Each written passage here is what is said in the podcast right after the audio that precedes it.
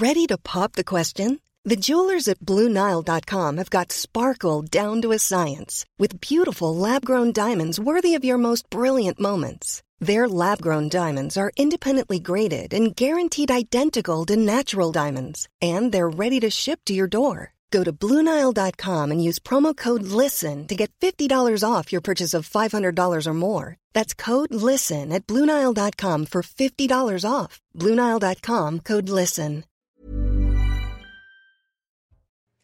Bonsoir à tous, bienvenue dans Soir Info. Nous sommes ensemble pendant trois heures pour revenir sur les grands thèmes de l'actualité euh, de ce lundi et au sommaire de votre émission. D'abord, on parlera de la sécurité routière. Le gouvernement veut donc créer un délit d'homicide routier. Est-ce uniquement un coup de com' Le nom change, oui, mais quid des peines? À quoi cela va-t-il servir? On entendra les arguments du gouvernement et ceux de l'opposition. Autre sujet ce soir, Jean-Luc Mélenchon qui accuse le CRIF d'être d'extrême droite. La raison, eh bien, le président du Conseil représentatif des institutions juives de France l'a accusé de, je cite, se compromettre loin du pacte républicain et d'être l'allié du RN. Alors que penser de cette sortie? Est-ce une simple réaction ou un problème plus profond avec ce que représente le CRIF? On en débattra avec mes invités. Et puis évidemment, on parlera politique et remaniement parce que les ministres n'en peuvent plus de patienter. Mais que peut changer ce remaniement? Un simple remaniement managérial, comme on dit dans l'exécutif, peut-il sauver le quinquennat? Que ce soir, il y en a une qui est rassurée, c'est Elisabeth Borne, on le sait désormais, c'est officiel.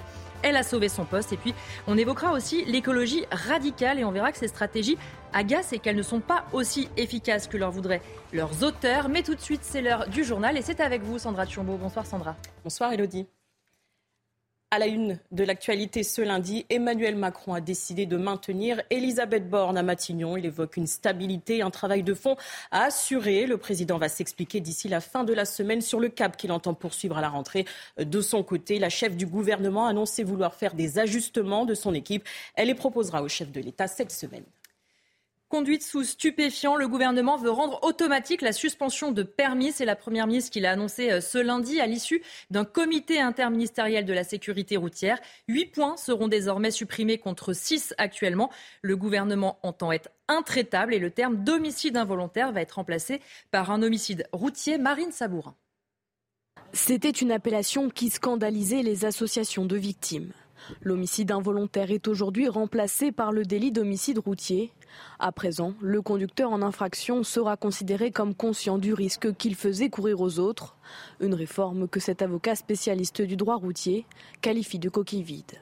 Ce n'est pas parce que l'on va débaptiser cette infraction d'homicide involontaire pour la renommer homicide routier que ça va influer sur les comportements à risque et les comportements le plus souvent totalement euh, inacceptables sur la route euh, et qui procèdent encore une fois d'actes volontaires. La qualification d'homicide involontaire était difficilement concevable lorsque l'accident impliquait un conducteur sous emprise d'alcool ou de stupéfiants. Le gouvernement souhaite sanctionner plus sévèrement les conduites addictives, deuxième cause de mortalité sur la route. Tout comme l'alcool, les stupéfiants sont un fléau sur les routes et dans un accident mortel sur cinq, le conducteur est positif aux stupéfiants. Nous devons donc être intraitables avec les consommateurs de drogue et sanctionner plus sévèrement les conduites addictives au volant. C'est pourquoi nous allons rendre automatique la suspension du permis en cas de conduite sous l'emprise de stupéfiants. D'après l'Observatoire national interministériel de la sécurité routière, plus de 3500 personnes sont décédées sur les routes en 2022. Dans les Côtes d'Armor, des inscriptions antisémites et néo-nazis ont été découvertes sur un lieu de la résistance. Elles ont été constatées euh, samedi dernier sur le monument commémoratif de la Butte Rouge à Pleuc-l'Ermitage, et ce à la veille d'une journée à la mémoire des victimes des crimes racistes et antisémites. Le préfet dénonce des actes abjects, des faits également condamnés par Jonathan Arfi, président du CRIF. Écoutez. C'est d'abord une indignation, indignation euh, face au retour de slogans qui sont des, slogans et, des graffitis néo-nazis. Hein. Je rappelle que figurait l'expression Heil Hitler, euh, l'expression mort aux juifs sur ces monuments, qui sont des monuments qui honorent des résistants et des otages qui ont été assassinés par les nazis. On est euh, vraiment dans, dans une démarche d'antisémitisme pure et dure. Donc ça, c'est effectivement une indignation très forte, une, colère aussi. Dans l'affaire de la disparition du petit Émile, l'enquête a basculé sous le régime de l'enquête préliminaire. Elle est purement automatique selon le procureur de la République de Digne-les-Bains. Cela ne prive les enquêteurs d'aucun outil d'investigation, que ce soit les perquisitions ou les saisies. On fait le point justement avec Stéphanie Rouquier, notre envoyée spéciale au Vernet. Après huit jours d'enquête en flagrance, le procureur de Digne a effectivement ouvert une enquête préliminaire pour recherche des causes de disparition inquiétantes. Une procédure classique, automatique, après huit jours. Sachez que jeudi dernier, les recherches sur le terrain par les gendarmes et les militaires se sont arrêtées. Au total, ils ont passé au peigne fin 97 hectares. À noter que l'enquête judiciaire, elle, eh bien, elle se poursuit et c'est un travail considérable qui sera extrêmement long. Les enquêteurs analysent tous les prélèvements lors du ratissage judiciaire. Ils analysent aussi et recoupent toutes les auditions réalisées, celles des habitants et de tous les membres de la famille d'Émile. Ce week-end, de nouvelles auditions ont eu lieu, des personnes qui n'avaient pas pu être entendues par les enquêteurs avant, mais le procureur de Digne a indiqué que pour l'heure, il n'y a aucune piste, aucun indice. À ce stade, toutes les hypothèses restent encore ouvertes. 20 ans après la disparition d'Estelle Mouzin, Monique Olivier va être jugée à partir du 27 novembre prochain. Déjà condamnée à la réclusion criminelle à perpétuité, l'ex-épouse du tueur en série Michel Fourniret comparaîtra pour complicité dans l'enlèvement de la fillette de 9 ans en 2003 à Guermantes. Son procès sera le premier du pôle du tribunal judiciaire de Nanterre dédié aux affaires non élucidées. Un mot de la chaleur qui s'abat euh, en France et notamment en Corse et en Provence jusqu'à 40 degrés attendus. Le pic est attendu c'est mardi et mercredi selon les prévisions de Météo France. En cause, la vague de chaleur qui s'abat sur l'ouest du bassin méditerranéen. Ces températures épuisent les organismes comme nous l'explique Christina Luzzi, notre correspondante en Corse. Selon Météo France, il faut s'attendre à une augmentation des températures avec des pics pouvant atteindre 40 euh, degrés dans plusieurs communes ici en Corse en cause un puissant anticyclone qui empêche les masses d'air de circuler. Cette canicule devrait euh, perdurer toute la semaine et même jusqu'à la fin du mois avec des températures de 4 à 8 degrés au-dessus de la normale jusqu'à dimanche prochain au moins. Euh, la chaleur est de plus en plus pénible à supporter pour les habitants comme pour les touristes et on le constate en journée les rues sont plutôt désertes, les volets fermés. Alors certains tentent la plage ou la rivière pour se rafraîchir, mais la température de l'eau est aussi élevée, ça n'a donc pas euh, l'effet escompté. Il va falloir prendre son mal en patience euh, puisque c'est tout l'été qui devrait être placé sous le signe de la chaleur. Les prévisions saisonnières pour les mois de juillet, d'août et de septembre euh, font état d'un scénario plus chaud que la normale en Corse. Les prix des billets de train vont augmenter à la rentrée. Les tarifs de la carte Avantage vont être revus à la hausse à partir du 29 août prochain. Ils vont passer à 49, 69 et 89 euros maximum. Une mesure justifiée par la hausse des prix de l'électricité, selon la SNCF. Théo Grévin. Les prix des billets de train n'échappent pas à l'inflation. La carte Avantage, qui permet pour 49 euros par an de bénéficier de tarifs réduits de 30%, sera moins avantageuse à partir du 29 août. Détenue par 4,5 millions de Français, elle permet surtout aux voyageurs de profiter des prix plafonnés en fonction de la durée du trajet. Après le 29 août, ils vont tous être augmentés de 10 euros. Les prix vont donc passer à 49 euros pour un trajet de moins d'une heure trente, 69 euros pour un trajet allant de 1h30 à 3 heures et enfin 89 euros pour les trajets de plus de 3 heures. Pour le président de la Fédération nationale des associations d'usagers des transports, cette mesure n'est pas un bon signal envoyé aux clients de la SNCF. La carte avantage est plébiscitée par les gens, donc il faut la garder. Mais en même temps, il faut qu'elle soit euh, compatible avec, les capacités financières des ménages. Donc quand on augmente de 10 à, à, 25, 15% ou voire plus, on n'est plus du tout dans les pures financières de l'augmentation des prix. On est bien au-delà. Donc c'est là où, c'est trop. De son côté, la SNCF justifie ce relèvement des plafonds par l'augmentation des coûts liés à l'inflation et notamment le bond des prix de l'électricité. Vladimir Poutine promet une réponse après l'attaque du pont de Crimée par euh, l'Ukraine. Une fille a été blessée et ses deux parents tués ce lundi. Le président russe dénonce, je cite, un acte terroriste. Il demande de renforcer les mesures de sécurité sur le site. Ce pont relie la Russie à la Crimée et il sert également à acheminer du matériel militaire à l'armée russe combattant en Ukraine. Au lendemain du décès de Jane Birkin, retrouvée sans vie à son domicile parisien, les hommages affluent. Les filles de la chanteuse ont salué la bataille acharnée contre la maladie menée par leur mère, une icône britannique qui a su gagner le cœur des Français, Mathilde Ibanez et euh, Maxime Leguet. Un visage, celui d'une femme libre. Jane Birkin, la plus française des Britanniques, s'est éteinte ce dimanche dans son appartement parisien. L'annonce de son décès a provoqué de vives émotions. Devant le domicile de son grand amour, Serge Gainsbourg, de nombreux Français ont tenu à venir sur place pour lui rendre hommage. Oui, ça représente une partie, euh, une partie de la France, une partie de l'histoire de France. Donc effectivement, on est très triste euh, euh, d'apprendre cette nouvelle.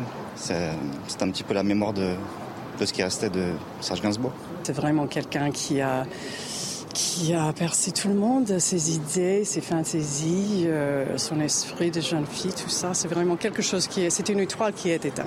Elle a participé à beaucoup d'associations. Elle était très engagée. et puis elle n'a jamais dénigré toute sa vie, tout ce qui s'est passé, et que ce soit sa vie avec Serge et tous ses enfants. Une artiste complète qui a su gagner le cœur des Français. Une histoire commune, c'est une mémoire commune, c'est des émotions, c'est des événements de vie. C'est vraiment quelqu'un qui, qui, va manquer à la France. Et puis en plus, une Anglaise aimée par les Français, c'est quand même important. Jane incarnait euh, euh, précisément tout ce que j'aime, c'est-à-dire l'Angleterre et la France mélangées. Jane Birkin restera à tout jamais une icône française.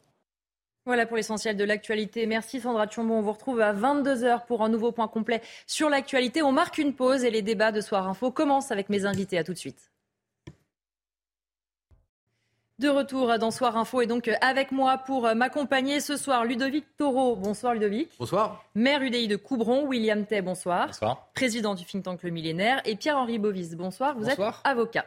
On va commencer par cette, cette interview, ce face-à-face avec vous, Norbert Pirot. Vous êtes porte-parole de victimes et citoyens. On voulait vous avoir ce soir en plateau pour que vous nous parliez justement de ce changement voulu par le gouvernement d'homicide routier. Est-ce que pour vous, c'est une bonne nouvelle, cette décision du gouvernement? Est-ce que c'est un acte aussi euh, en direction des familles de victimes et des victimes d'accidents de la route? Vous savez, voilà, je, je, qu'est-ce que vous voulez dire? On fait... Euh, c'est tellement, tellement, tellement euh, navrant, mais tellement navrant. Euh, moi, je pense à tout, toutes les victimes. Aujourd'hui, alors je ne veux pas plomber, hein, mais aujourd'hui, on a eu 10 personnes qui sont mortes sur les routes. On a eu à peu près 230 blessés. Au quotidien, à victimes et citoyens, on a entre 7 et 8 coups de téléphone par jour. Ça, c'est une réalité. Mmh. C'est comme ça. Et des accidents, voilà, j'ai subi un accident. Je pense à Mounir, je pense à, à Christophe qui a perdu son fils de 19 ans là, le, le, le 17 août, euh, qui sont dans l'association. Et tous les jours, on milite, tous les jours, on essaye de passer un, un message sur la sécurité routière. Et on a... Euh, alors, attention, le gouvernement, on va pas être... Il n'y a qu'un faucon, c'est très facile. Mmh. Euh, il faut reconnaître euh, quand même qu'ils font des choses. Mais là, qu'est-ce qu'il qu va y avoir? Effectivement, c'est une coquille vide. oui, en fait, c'est un changement euh, de nom, mais en fait, pour l'instant, on n'a aucune aura... preuve que les peines seront alourdies. Qu'est-ce qu'il y aura derrière? Qu'est-ce qu'il y aura derrière? Il y a quelque temps, on disait voilà, une personne qui a euh, pris euh, de l'alcool, des substances de, cocaïne, etc., mmh. on lui retire ses 12 points. Est-ce que franchement, ça va l'empêcher, je sais pas, un après-midi, de consommer de l'alcool, mmh. de prendre une demi-bouteille de whisky, de prendre de, de rail de coke et de remonter dans sa voiture et sa voiture devient une arme? Nous, on a des, des, gens à victimes et citoyens qui nous appellent, qui disent voilà, on a été victime d'un accident, on a eu ci, on a eu ça. Moi, moi je suis monté sur ma moto un jour, j'ai rien demandé à personne, et pendant dix ans, ma vie a complètement changé. Voilà. Mais on en a, j'ai fait l'hôpital de Garches, et aujourd'hui, je suis là, justement, bah pour donner un sens à ma vie, pour surtout donner un sens à ce qui m'est arrivé. Et quand j'étais à l'hôpital de Garches, c'est des gamins mmh. que je voyais paraplégiques et tétraplégiques. Et je peux vous dire une chose, quand ils sont dans le fauteuil, mais c'est une horreur. Et on est là en train de de palabrer, de bavarder, de dire on va changer un mot par un autre, etc. Mais réellement du concret. Ça fait très longtemps que je demande réellement un plan Marshall sur la sécurité routière. C'est pas des annonces qu'on va mettre comme ça à, dro à droite et à gauche. La sécurité routière, c'est plusieurs choses ensemble et qu'on va travailler dessus. Moi, je pose simplement une question. Voilà, je pose une question euh, à vous. Pourquoi on n'est pas présent dans les centres de récup récupération de points, nous, victimes de la route? Alors, on a un psychologue, c'est très très bien. Mm. On a euh, quelqu'un qui anime, c'est très bien, mais vous avez des gens qui viennent dans les centres de récupération de points, qui payent 300 et quelques mm. euros, qui se mettent au fond de la salle, qui attendent 2-3 oui, jours. Qui attendent juste de récupérer leurs points. Avec leurs 4 points. Mm. Nous, quand on vient, quand on est dans les entreprises, on explique ce qu'est réellement un accident et on le dit avec nos mots. Parce que nous, on sait, c'est pas pour être prétentieux, mais nous, on sait, on a les mots et on sait dire. Quand vous avez Eddie qui vient avec sa jambe qui est amputée fémorale, ben voilà. Quand Christophe commence par dire, eh ben moi je pensais pas un jour choisir la couleur du cercueil de mon fils, mmh. ben, je peux vous dire une chose, c'est que c'est peut-être une prise de conscience un peu plus importante. Mais bien sûr. Et qu'est-ce qu'on fait? On palabre. Alors c'est bien gentil, c'est oui, ok. Mais aujourd'hui, il y a 10 personnes là. Hum. Et il y a 230 et quelques blessés. Et ça, ça coûte aussi beaucoup d'argent. Et il y a des solutions. Il y en a. On en a. On a des solutions. Et justement parce qu'on sait qu'il y a un certain nombre de députés qui ont travaillé sur ce, terme d'homicide routier, notamment Éric Poget euh, à droite ou Pierre Morel à Lucier qui veut aussi. Hum. Mais eux avaient l'importance d'alourdir la peine, d'avoir une réflexion euh, autour. Est-ce que vous avez été d'abord entendu par euh, ces députés Et puis, est-ce que vous avez eu un peu d'espoir aujourd'hui déçu? Parce que Elisabeth Borne rappelle quand même que la suite du chemin va se faire à l'Assemblée, mais pour l'instant, on a l'impression que le gouvernement n'a pas pris la mesure de l'importance d'un signal fort autre qu'un changement sémantique quand même. Euh, on, est, on est en contact avec les députés. J'espère qu'on va euh, on va se rencontrer, qu'on va pouvoir mmh. discuter, qu'on va, en tout cas, on œuvre nous euh, à l'association pour cela tous les jours, et qu'on va pouvoir essayer de trouver vraiment quelque chose et faire prendre conscience à nos gouvernements à notre gouvernement que euh, la sécurité routière, c'est à un moment donné, Jacques Chirac avait pris la sécurité routière à bras le corps. Mmh. Ça avait fonctionné. Le, radar avait fonctionné. Maintenant, il faut revoir certaines choses parce qu'il faut peut-être le placer autrement, différemment. Il faut évoluer aussi. Il ne faut pas garder quelque chose. Tout évolue dans la vie. Ça aussi, certainement. Mais il faut se, se rencontrer, discuter, essayer de trouver des accords. Et on va en trouver. Et pourquoi nous, la France, on est toujours à 3500 morts, quand la Suède, la Finlande, etc., sont déjà sont nettement moins? Pourquoi? Pourquoi nous, on est le, la dernière roue du carrosse et, qu'est-ce qui marche justement dans, ces pays qu'on n'aurait pas testé euh, chez nous, même si j'imagine qu'il n'y a évidemment pas de remède miracle, malheureusement. Je, peux, je, peux, vous dire une chose, c'est que euh, on a fait beaucoup de choses au niveau de l'association, et une chose qui fonctionne bien, parce qu'on a les mots pour le dire, et auprès des jeunes, c'est euh, aujourd'hui informer la prévention fonctionne. Mhm. Contrairement à ce que l'on dit, la prévention fonctionne. La répression, il en faut, mais la prévention fonctionne. Auprès des jeunes, ça fonctionne. Pourquoi ne pas mettre, vous savez, on en a des idées, pourquoi ne pas mettre les jeunes? Ils font la fête. Mhm. J'ai un fils qui a 23 ans, le deuxième 20 ans et ma fille qui a 18 ans. Ils font la fête. Mhm. Mon fils vient de terminer une école d'ingé, il fait la fête tous les jeudis soirs. Mais par contre, il prend pas sa voiture ou alors il prend un VTC, il rentre. Pourquoi aujourd'hui il n'existe pas une carte jeune pour les VTC mmh. Et pris peut-être en oui, ce qui représente effectivement un coût parfois pour des étudiants. Voilà, euh, pris en charge peut-être, je ne sais pas, par les pouvoirs publics, mmh. par euh, les régions, par les assureurs. Les assureurs aujourd'hui calculent mal. Un accident de la route comme le mien, 2 millions d'euros. Mmh. Quand on peut l'éviter, pourquoi les jeunes, par exemple aujourd'hui, sur les deux roues motorisés, euh, ils ont uniquement l'obligation d'avoir des gants? Et on les voit en t-shirt, oui, en torse nu ou en, short et en tongs. Mais attendez, il y a un truc qui ne va pas là. Et on le voit tous les jours et on, ne dit rien. Il y a un truc qui ne va pas. Il faut aujourd'hui que les jeunes soient équipés de gilets airbag, pris peut-être en charge une partie par les assureurs. Tout le monde serait gagnant. Vous voyez, c'est toutes ces petites choses. Si on les mettait réellement en place, on arriverait à trouver le puzzle pourrait, et on pourrait. Alors, je pas vous dire ce soir, moi, pas avoir la prétention de dire on est à 3500 morts, on va descendre à 2000. Non, mais si on n'essaye pas, on n'aura rien.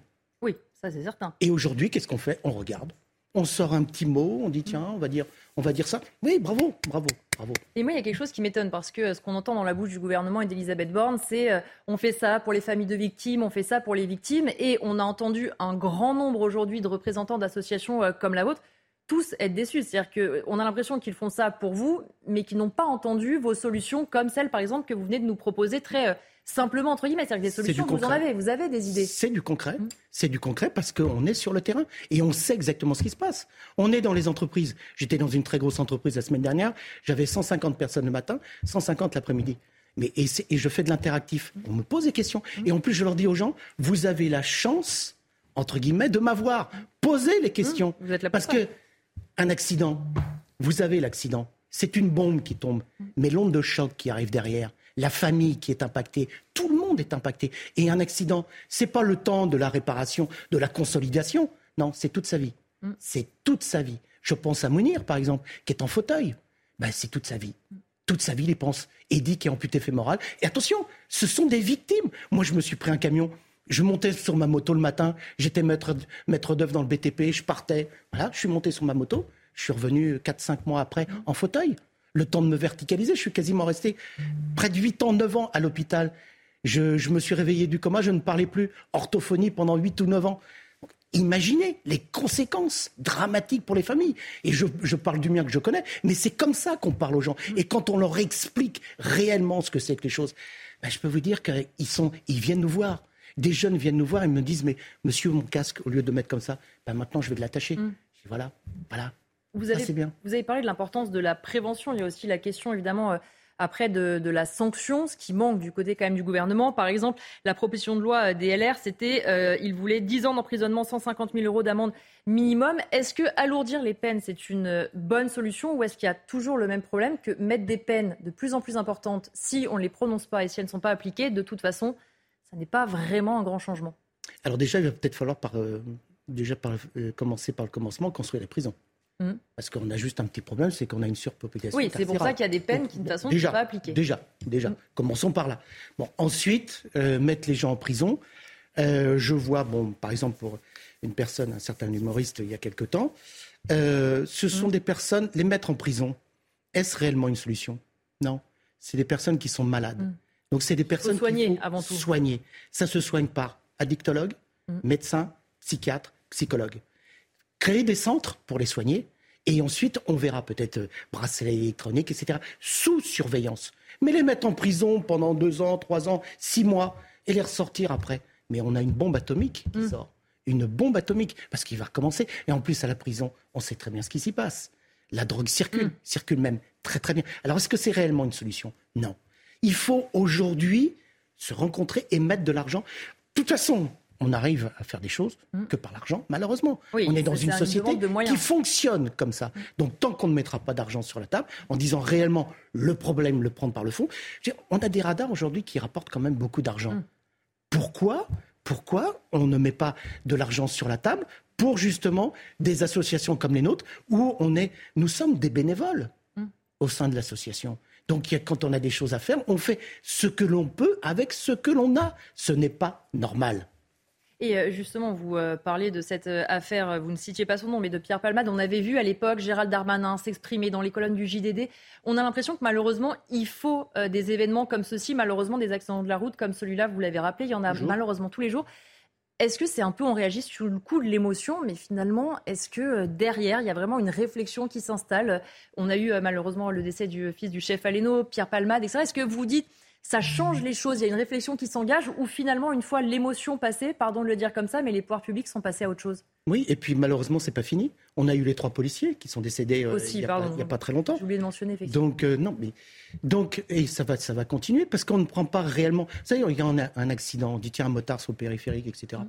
Oh, bah, il roulait certainement vite. Mm. Moi, mon épouse, les, les pauvres, c'est pas de leur faute. Quand ils ont ramené, les pompiers, ils ont ramené le sac poubelle avec mes affaires. Dedans, j'étais en, pronostic vital sur, à l'hôpital en, coma, etc. Ils lui ont, ramené les affaires trois jours après. Ils lui ont dit, oh, bah voilà, vous savez, les motards, euh, hmm. euh, vous savez, les motards, mais non, ils roulaient doucement, etc. Et elle était avec ses trois petits. Euh, l'aîné avait, avait 10 ans et ma fille avait 4 ans. Vous imaginez, mais la catastrophe, pronostic vital engagé. Elle a signé des documents pour, pour les dons d'organes. Hmm. C'est-à-dire que les médecins ont dit c'est un sujet jeune et sain, est-ce qu'on peut le préver? Parce qu'il ne passera pas la nuit. Mm. Imaginez le côté psychologique. La violence pour la famille. Mais la violence, mais c'est abominable. Et vivre avec ça après derrière. Alors on sort des petites mesurettes. Bon, voilà. C'est même pas, c'est même pas des mesurettes. On sort des, je sais pas. Je, je sais même pas comment l'appeler. Je sais pas. Je vais sortir votre pipeau. Et euh, voilà. ne non, pas le on sait, on sait, Allez, on vous on sait, on sait, on sait, pas comment, comment, euh, comment appeler des mesurettes. Euh, voilà. C'est bah, autre bien triste. C'est dommage parce qu'on parle de vie. On parle de famille, on parle de, de, blessés réels. Et ça, c'est du réel. Moi, je suis prêt à dire, bah, venez, venez, avec nous. Venez dans, dans, les hôpitaux, venez dans les entreprises, vous allez voir comment ça se passe. Mais venez surtout. Euh, dernière question, vous allez me dire si c'est une mesurette ou pas. La suspension automatique du permis en cas de conduite sous stupéfiant, ce qu'annonce euh, la Première ministre. Premièrement, est-ce qu'il était temps? Et deuxièmement, est-ce que vous vous dites vraiment ça va changer les choses? Écoutez, moi j'ai quelque chose là dans ma poche hein, qui, qui s'appelle des clés, des clés de voiture, elles sont là. Mmh. Euh, je, peux ne plus avoir de permis, je peux continuer à monter dans ma voiture et à rouler. Donc ça ne changera rien. Non, il faut un suivi réel, peut-être avec un bracelet électronique, peut-être un suivi de, psychologue, de psychologue, etc. Il faut un suivi réel des personnes. Et puis, euh, peut-être au bout d'un certain temps, qu'il n'y a plus de consommation, qu'il y a un côté raisonnable et de la conscience de la personne, peut-être qu'à ce moment-là, puisqu'on vit en société, donc il faut, il faut croire, euh, moi je suis quelqu'un de positif, je crois en l'être humain, lui dire, bon, ok, on lui donne une chance, on lui donne son permis et, il redémarre à. Il va reprendre le volant. Mais pas faire ça n'importe comment, comme ça, euh, un petit peu, euh, voilà, de briquet de broc. Je suis désolé, mais c'est, c'est une mesurette. C'est une mesurette. Merci beaucoup en tout cas Norbert Pirot. Je rappelle que vous êtes porte-parole victime et citoyen. Merci d'avoir été avec nous, de nous avoir fait partager à la fois votre, votre expérience et votre colère qu'on comprend et qui est assez euh, légitime. On va continuer justement à en parler euh, euh, tous les quatre. On va refaire le point précisément sur ce qu'a dit la Première ministre qui a fait deux déplacements sur ce thème. Aujourd'hui, les précisions sont signées Antoine Delplanque. La sécurité routière est au programme d'Elisabeth Borne en déplacement à Coubert, en Seine-et-Marne. La Première ministre a visité avec Gérald Darmanin et François Braun un centre de soins et de réadaptation pour les victimes d'accidents de la route. Ces mêmes victimes qui ont pu raconter leur histoire à la Première ministre. Elisabeth Borne qui doit annoncer aujourd'hui la création de l'appellation d'homicide routier, une appellation qui serait plus de l'ordre du symbole puisqu'elle ne créerait ni nouveau délit, ni alourdissement des peines encourues. Pour rappel, actuellement, les actes de conducteur ayant causé la mort d'une personne, même sous la prise d'alcool ou de stupéfiants, tombaient sous le coup de l'homicide involontaire. Cette désignation était donc vivement demandée par les associations et les proches de victimes d'accidents de la route. Alors William T, on vient euh, d'entendre hein, ce témoignage représentant les familles de victimes et les victimes. Euh, la demande vraiment de tous les députés qui s'étaient penchés sur le sujet, c'était de dire s'il vous plaît, pas juste en changement sémantique qui ne sert à rien. Et finalement, le gouvernement tombe en plein dedans, c'est-à-dire c'est un homicide routier, pensant faire plaisir aux familles de victimes. Par contre, derrière, rien ne change. Le problème, c'est que en même temps, au final, ils ont perdu des deux côtés. Donc, euh, ils essaient de plaire à tout le monde et, euh, finalement, tout le monde se retourne contre eux. Moi, je pense que malgré tout, même si c'est uniquement sémantique, ça a une utilité. Parce que lorsque... Une prise de conscience? Oui, parce que ça permet de qualifier les faits. Je pense qu'on mm. a un grand problème, c'est qu'on qualifie mal les faits pour pouvoir répondre aux mots. Pour pouvoir répondre aux mots que traverse la France, il faut d'abord qualifier les faits. Or, trop souvent, lorsque vous aviez un accident de la route et que vous parlez d'homicide involontaire, mm c'est quand même assez bizarre lorsque vous avez perdu votre fille, vous avez perdu votre mari, et de parler d'homicide involontaire, malgré le fait qu'un conducteur autre, mm. roulant sous des circonstances aggravantes, sous stupéfiants, etc., conduise à la mort de votre famille, etc. Le deuxième point que moi je vois de cette intervention d'Elisabeth Borne, c'est que ça permet également de pouvoir aller c'était peut-être des petites mesures, comme l'a dit le porte-parole, mais ça permet quand même d'avancer dans un certain sens. Effectivement, ça n'ira pas assez loin, parce que lorsque vous causez un accident de la route et que ça conduit à une paralysie à vie, est-ce que c'est proportionnel d'avoir uniquement 5 ans à 10 ans de mm. prison alors que vous détruisez la vie de quelqu'un d'autre? Et de sa famille Et sa famille, etc. Donc on a un problème en France qui est au-delà de la question de la sécurité routière, c'est la question de la proportionnalité des peines. Lorsque vous causez une peine à quelqu'un, est-ce que la peine que vous payez à la société, est-ce que la peine que vous payez à la famille en question à qui vous avez causé des dommages est proportionnelle à ce que vous subissez en prison ou en termes d'amende. Je pense qu'il faudrait aller beaucoup plus loin, ce qui appelle à une politique pénale qui soit beaucoup plus forte en termes d'augmentation de moyens, de construction de la place de prison, etc. Mais pour l'instant, on n'en est pas là. Justement, on va écouter euh, ce que disait Elisabeth Borne, Première ministre, en marge de ce euh, déplacement. Elle se justifiait euh, sur ce changement. Écoutez la Première ministre. Moi, j'entends hein, les associations de victimes qui sont choquées qu'on parle d'homicide involontaire quand on a notamment un conducteur qui a pu euh, euh, boire de l'alcool ou prendre des stupéfiants avant de prendre la route. Et donc c'est en réponse à cette demande que l'homicide involontaire par conducteur va être requalifié en homicide routier. Et donc c'est le dispositif, ça va supposer un changement législatif. Il y a des propositions de loi, notamment de la majorité sur ce sujet, et je pense que ça pourra être voté très rapidement. Ludovic Taureau, vous êtes avec votre euh, pipeau que vous sortez en général quand le gouvernement euh, fait des mesurettes comme ça. Qu'est-ce que vous pensez de cette initiative, sachant que ce son est intéressant? Elle dit j'entends les familles de victimes et nous on les entend depuis ce matin sur ce plateau. Elles ne sont pas franchement d'accord avec ce qui vient d'être annoncé. le témoignage de Norbert Perrault, il est parlant. Il, a tout dit. Alors j'entends ce que vous dites, William, en disant qualifier les faits, mais on en est au-delà de qualifier les faits. C'est-à-dire qu'on va changer le mot dans le dictionnaire. Non mais c'est une blague. ça ressemble à rien tout simplement. Et en plus, comme vous dites, les peines ne sont pas majorées. En fait, il n'y a aucune peine de majorée. C'est-à-dire qu'on vous, il y aura tout le temps autant de morts. Il y a 3500 morts par an, autant qu'en 2019. Donc ça veut dire qu'il n'y a aucune amélioration par rapport au nombre de décès. Et je ne parle pas des blessés graves et non graves, d'accord? Aujourd'hui, pour moi, ça n'a... Est-ce que vous vous rendez compte qu'un gouvernement, on lui reproche toujours de rien faire, mais là c'est pire que rien faire. Il met même pas des actes, il change le nom. On change le nom du fait. On change l'étiquette, c'est ça. Mm. On change l'étiquette, mais, on ne change pas, le prix. C'est ça le problème. On change le nom.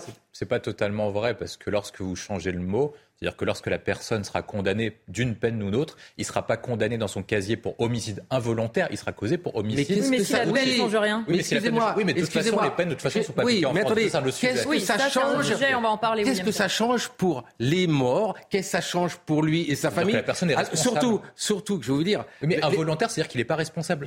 Routier, c'est-à-dire qu'il est responsable. Oui, je vais vous dire autre chose. Il n'y a pas que les stupes. C'est en fait, c'est la vitesse, c'est 28% l'alcool, c'est 23 Mais on touche que pour les stupes à 13 et pourquoi on n'enlève pas les permis à ceux qui roulent à 200 ah, à l'heure Je pense qu'il faut tout mettre dedans. Mais oui, mais là, on a mis... Justement, d'ailleurs, la proposition de loi euh, dont je vous parlais tout à l'heure avait mis euh, beaucoup de choses, c'est-à-dire ivresse, drogue, vitesse au-dessus de 50 km/h pour avoir une liste euh, d'infractions aggravantes ils rentreront tous dans le terme d'homicide routier, même pour la vitesse et même pour l'alcool.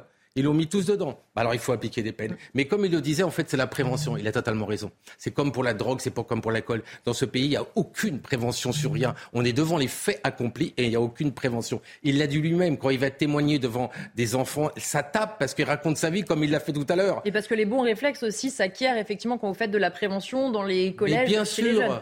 Pierre-Henri Bovis, le, votre œil d'avocats là-dessus Le gouvernement n'a pas voulu passer sous les fourches codines du Parlement en proposant de vraies réformes. Il est là le sujet. Le, vous savez, parce que vous dites que le gouvernement a voulu répondre à euh, des, euh, des, des, mesures demandées par les, les, associations de victimes. Vous savez, ce Coluche qui nous apprenait que ce n'est pas, pas, parce qu'ils ont forcément tous tort qu'à la fin ils ont raison. Mmh. Et, et, et c'est exactement ce point-là. C'est que sur un plan juridique, si on veut s'attacher à un plan juridique, vous avez l'article L121.3 du Code pénal qui vous dit qu'un délit ou un crime... Mmh euh, ne peut être puni qu'avec l'intention de le commettre. Et à cette règle générale, vous avez l'exception, donc qui est lorsque vous commettez un délit ou un crime par négligence, faute, vous êtes poursuivi pour homicide involontaire. Euh, enfin, là, en l'occurrence, sur un, sur un délit ou un crime involontaire. Donc là, homicide involontaire. Lorsque vous enlevez ce mot involontaire, donc pour parler d'homicide routier, mhm. c'est-à-dire que vous replacez cet homicide routier dans les homicides volontaires. Mhm. je, suis là sur un plan juridique. Mhm. Donc c'est-à-dire que ceux qui étaient avant poursuivis pour homicide involontaire ne seront, ne seront plus poursuivis en tant que tels. Mmh. Donc ça pose un vrai problème juridique, cette ah question oui, En fait, c'est la, une fois c'est la suite qui n'est pas pensée. Du coup. C'est la suite qui n'est pas pensée. C'est qu'il va falloir ensuite maintenant démontrer en quoi, du coup, l'acte volontaire mmh. a été commis. Donc ça veut dire avoir la conscience d'avoir commis un délit ou un crime, mmh. et donc la volonté. C'est la base du droit pénal. Oui, mais justement. C'est la base du droit pénal. mais, ça, permet, ça, permet, de dire, parce qu'avant, on se disait que lorsqu'on mettiez un, vous, vous étiez en excès de vitesse, vous étiez sous l'emprise d'alcool, de, stupéfiants et que vous causez un accident, mhm. eh ben, c'était involontaire. Là, ça veut dire que maintenant, tous ces comportements qui sont dits répréhensibles, euh, rouler en voiture sous, sous conduite de stupéfiants ou boire alcool, conduit éventuellement à des accidents. Donc, ça comporte votre responsabilité et votre négligence. Donc, même si c'est pas important en termes de, de, de, peine concrète, en termes de sémantique, ça permet d'avancer, de permettre de gagner Parce que ce que disait ce monsieur, le monsieur qui était porte-parole, c'est qu'on gagnait aussi sur la prévention, notamment en comportant en disant aux personnes ce qui est bien et ce qui est mal. Si par cas vous commencez à dire que rouler en voiture sous l'emprise de stupéfiants ou en buvant de l'alcool, c'est mauvais, bah, ça, peut conduire à des personnes de prendre davantage Oui, mais la question, c'est qu'est-ce qui va se passer En fait, si vous voulez, ça pose une, vraie, une vraie question, encore une fois, juridique. C'est qu'il va falloir démontrer que lorsque vous avez consommé vos stupéfiants ou alors votre alcool, c'était dans l'intention de tuer quelqu'un, de tuer quelqu'un ou de provoquer un accident. Oui, on rentre dans le médecine volontaire, donc il faudra prouver que cette personne est en pleine possession de ses moyens et qu'elle a bu. Et donc moralité, ça finira peut-être par des non-lieux parce qu'on jugera qu'il était sous l'emprise de la C'est il est peu probable que quelqu'un avoue oui j'ai bu au volant pour tuer mon voisin. Donc si vous voulez, c'est contre-productif. Tout à fait. Et on n'atteint pas du tout le résultat escompté. On risque de finir par des non-lieux, tout simplement. Alors déjà, ça va entraîner la correctionnalisation de beaucoup de cas et non plus du coup basculer en cours d'assises. Mais c'est que du coup, derrière, on va, on va effectivement soit assister à des classements sans suite, mm. ou alors effectivement des relax, ou alors des non-lieux si ça, devait passer, ça devait passer en cours d'assises. Donc effectivement, ça, on, va à l'encontre justement du résultat escompté. Oui, de quelque chose de plus efficace et de facile pour tout le monde. Euh, parmi euh, ce que disait aussi Elisabeth Borne et ses ministres aujourd'hui, euh, c'est évidemment ce qui va se passer maintenant à l'Assemblée. On avait vu que les députés étaient quasiment tous, en tout cas un certain nombre de partis différents, pour euh, alourdir les peines. Est-ce qu'on se dit finalement peut-être que le gouvernement a prévu quelque chose de pas très abouti? On peut compter sur le Parlement, ouais, pour. J'aurais bien aimé tout ça qui arrive en même temps. Quoi. Là, on envoie quelque chose. Peut-être qu'ils vont se mettre d'accord, certains députés. Mais alourdir, alourdir les peines, alourdir les peines. Déjà, on n'applique pas les, peines actuelles. Alourdir, on peut continuer à alourdir, faites mettre perpète. Et alors, ça change quoi On le fera pas et on sera pas jugé parce que, comme vous le dites, on passera maintenant dans un omitif volontaire et ça posera des vrais problèmes pour les, avocats et les juges. Et sur, le, sur, le, sur la, la prévention, ce que ce qu'a dit Norbert tout à l'heure est très important. Le, si euh, vous n'avez pas la prévention derrière mm. qui annonce les sanctions, votre sanction euh, ne sert à rien. Vous ne pouvez pas sanctionner sans prévenir et vous ne pouvez pas prévenir sans sanctionner derrière. Et pourquoi un conducteur adopterait un autre comportement s'il sait de toute manière qu'à l'issue de ce comportement, il n'aura rien mm. ou quasiment rien? C'est-à-dire, si vous enfreignez la loi ou si vous la respectez, si à la fin, à la ligne d'arrivée, c'est pareil, ah bah, pourquoi ne pas l'enfreindre? Donc il faut effectivement prévenir, prévenir que si vous enfreignez la loi, vous allez avoir des sanctions dures, et que si vous l'enfreignez, là en revanche, la main tombe, hmm. euh, la main du juge tombe, elle est lourde, et la sanction est dure, et automatique, et systématique. Et c'est ce côté systématique de la sanction qui peut aussi réduire derrière le nombre d'accidents. Justement, on va écouter euh, ce que disait tout à l'heure Pierre Lagache, il est vice-président de la Ligue contre la violence routière, et il évoquait justement ce problème d'avoir des sanctions toujours plus dures, mais qu'on n'applique jamais, et donc ça ne sert pas à grand-chose. Écoutez-le. On est déjà sur 10 ans de prison et 100 euh, 000 euros d'amende. Euh, bon, le, sujet, c'est est-ce que ces peines sont prononcées notamment dans les cas extrêmes? Non. Voilà. On, voit que la justice a placé le curseur bien en deçà. Donc, euh, il faut rehausser le curseur, ça c'est sûr. Et puis, sans doute, imaginer aussi des dispositifs par rapport à, des, conducteurs qui ont un vrai problème de comportement on observe assez régulièrement euh, que des, chauffards avérés récupèrent leur permis finalement assez rapidement. Il y a aussi cette question de la récupération du permis qui est posée. Pierre-Henri Bobis, rapidement, et puis après William Tay. En, revanche, sur les, euh, sur les mesures qui ont été annoncées, puisqu'on ne va pas que critiquer. Non. Il y a, il, y a certains, il, y a, certaines, il y a une mesure euh, qui, qui, moi, me paraît intéressante, c'est cette création d'un délit de dénonciation frauduleuse. Vous mmh. savez, lorsque vous brûlez un feu rouge, lorsque vous euh, ne respectez pas une priorité. Mhm. Pour éviter de perdre des points, vous allez dénoncer euh, votre tante, votre oncle, votre grand-mère, etc. Et euh, vous arrivez comme ça, vous allez payer l'amende et, vous, et vous, ne, vous n'avez pas de perte de points. Là maintenant, Éric Dupont-Moretti a annoncé la création de ce délit de dénonciation frauduleuse qui va vous faire encourir du coup maintenant une forte amende, en plus de l'amende du coup que vous auriez dû payer au départ, plus un risque de peine de prison. Et c'est, si vous voulez, c'est un, délit, là, en revanche, qui est intéressant, parce que ça va vraiment responsabiliser ceux qui se défaussaient sur les grands-parents ou sur les oncles et les tantes. Ils vendent... Il y avait des annonces là qui vendaient leurs points. Hein. Euh, ah Vous allez chercher, on vend voilà, euh, à tel prix, donc ça s'arrête, ça c'est évident. Faut que celui, euh, bah, faut que le coupable il paie, voilà. Mais celui qui enfreint, encore une fois, engage la responsabilité. et on arrête de se défausser sur les grands-parents. Euh, on va euh, continuer à parler de sécurité routière, mais euh, justement sur la conduite des seniors. C'était le 3 juillet dernier à Saint-Malo, un automobiliste de 81 ans. Il était impliqué pour la deuxième fois en trois mois dans un accident mortel. Il a été mis en examen pour homicide involontaire avec retraite permis. Et cette actualité dramatique relance une fois de plus le débat sur les seniors au volant. Est-ce qu'il faut leur interdire de conduire à partir d'un certain âge et lequel surtout Ou bien introduire une visite médicale à partir de 70 ans, des stages de remise à niveau par exemple? Souvent évoquées, ces pistes n'ont jamais été suivies des faits, le législateur se refusant pour l'instant à stigmatiser une tranche d'âge qui dans les statistiques pourtant n'est pas la plus impliquée dans les accidents mortels de la route. Regardez les précisions de Viviane Hervier. Les statistiques sont formelles. Les plus de 65 ans sont la catégorie de la population qui cause le moins de décès sur les routes. Ils sont impliqués dans un peu plus de 16% des accidents mortels, contre 19% pour les 18-24 ans, 22% pour les 25 à 34 ans, 21% pour les 35-49 ans. Ce constat s'explique. Les seniors sont expérimentés. Ils conduisent moins vite, parcourent moins de kilomètres et évite de conduire la nuit. Pourtant, l'idée de leur faire passer un test d'aptitude à partir d'un certain âge est régulièrement évoquée. Demander aux seniors de passer ce genre de visite médicale, c'est aussi protéger les seniors d'eux-mêmes. Parce que ce n'est pas que protéger les autres usagers de la route, c'est aussi protéger les, seniors qui parfois n'ont pas forcément conscience d'avoir perdu de l'acuité visuelle, euh, du réflexe effectuer des stages de remise à niveau ou tester ses aptitudes auprès des professionnels de la conduite. Cela se fait déjà, mais toujours sur la base du volontariat. Ça se passe comme ça avec euh, des médecins qui euh, aujourd'hui euh, envoie dans les écoles de conduite des personnes qui ont fait des AVC ou, ou des problèmes de cardiaque. De là à envoyer tous les seniors en, en contrôle médical, je ne suis pas sûre que ça soit la solution. Remettre en question le principe du permis de conduire à vie est un sujet sensible. Conduire reste pour beaucoup synonyme de liberté, d'autonomie et d'indépendance. On a tous râlé après euh, un petit papy ou une petite mamie qui roule trop doucement, mais en même temps, on entend bien aussi la complication que c'est de se dire à partir de quel âge on estime qu'on peut plus conduire. Est-ce qu'on doit forcer des gens à faire des visites médicales? Comment on fait? Je pense que malgré tout, on a quand même assez emmerdé les, les automobilistes depuis un certain nombre de décennies. C'est un gros mot, il ne faut pas le dire à la télé. Oui, mais le président de la République l'emploie, donc ah, on, va se l'accaparer.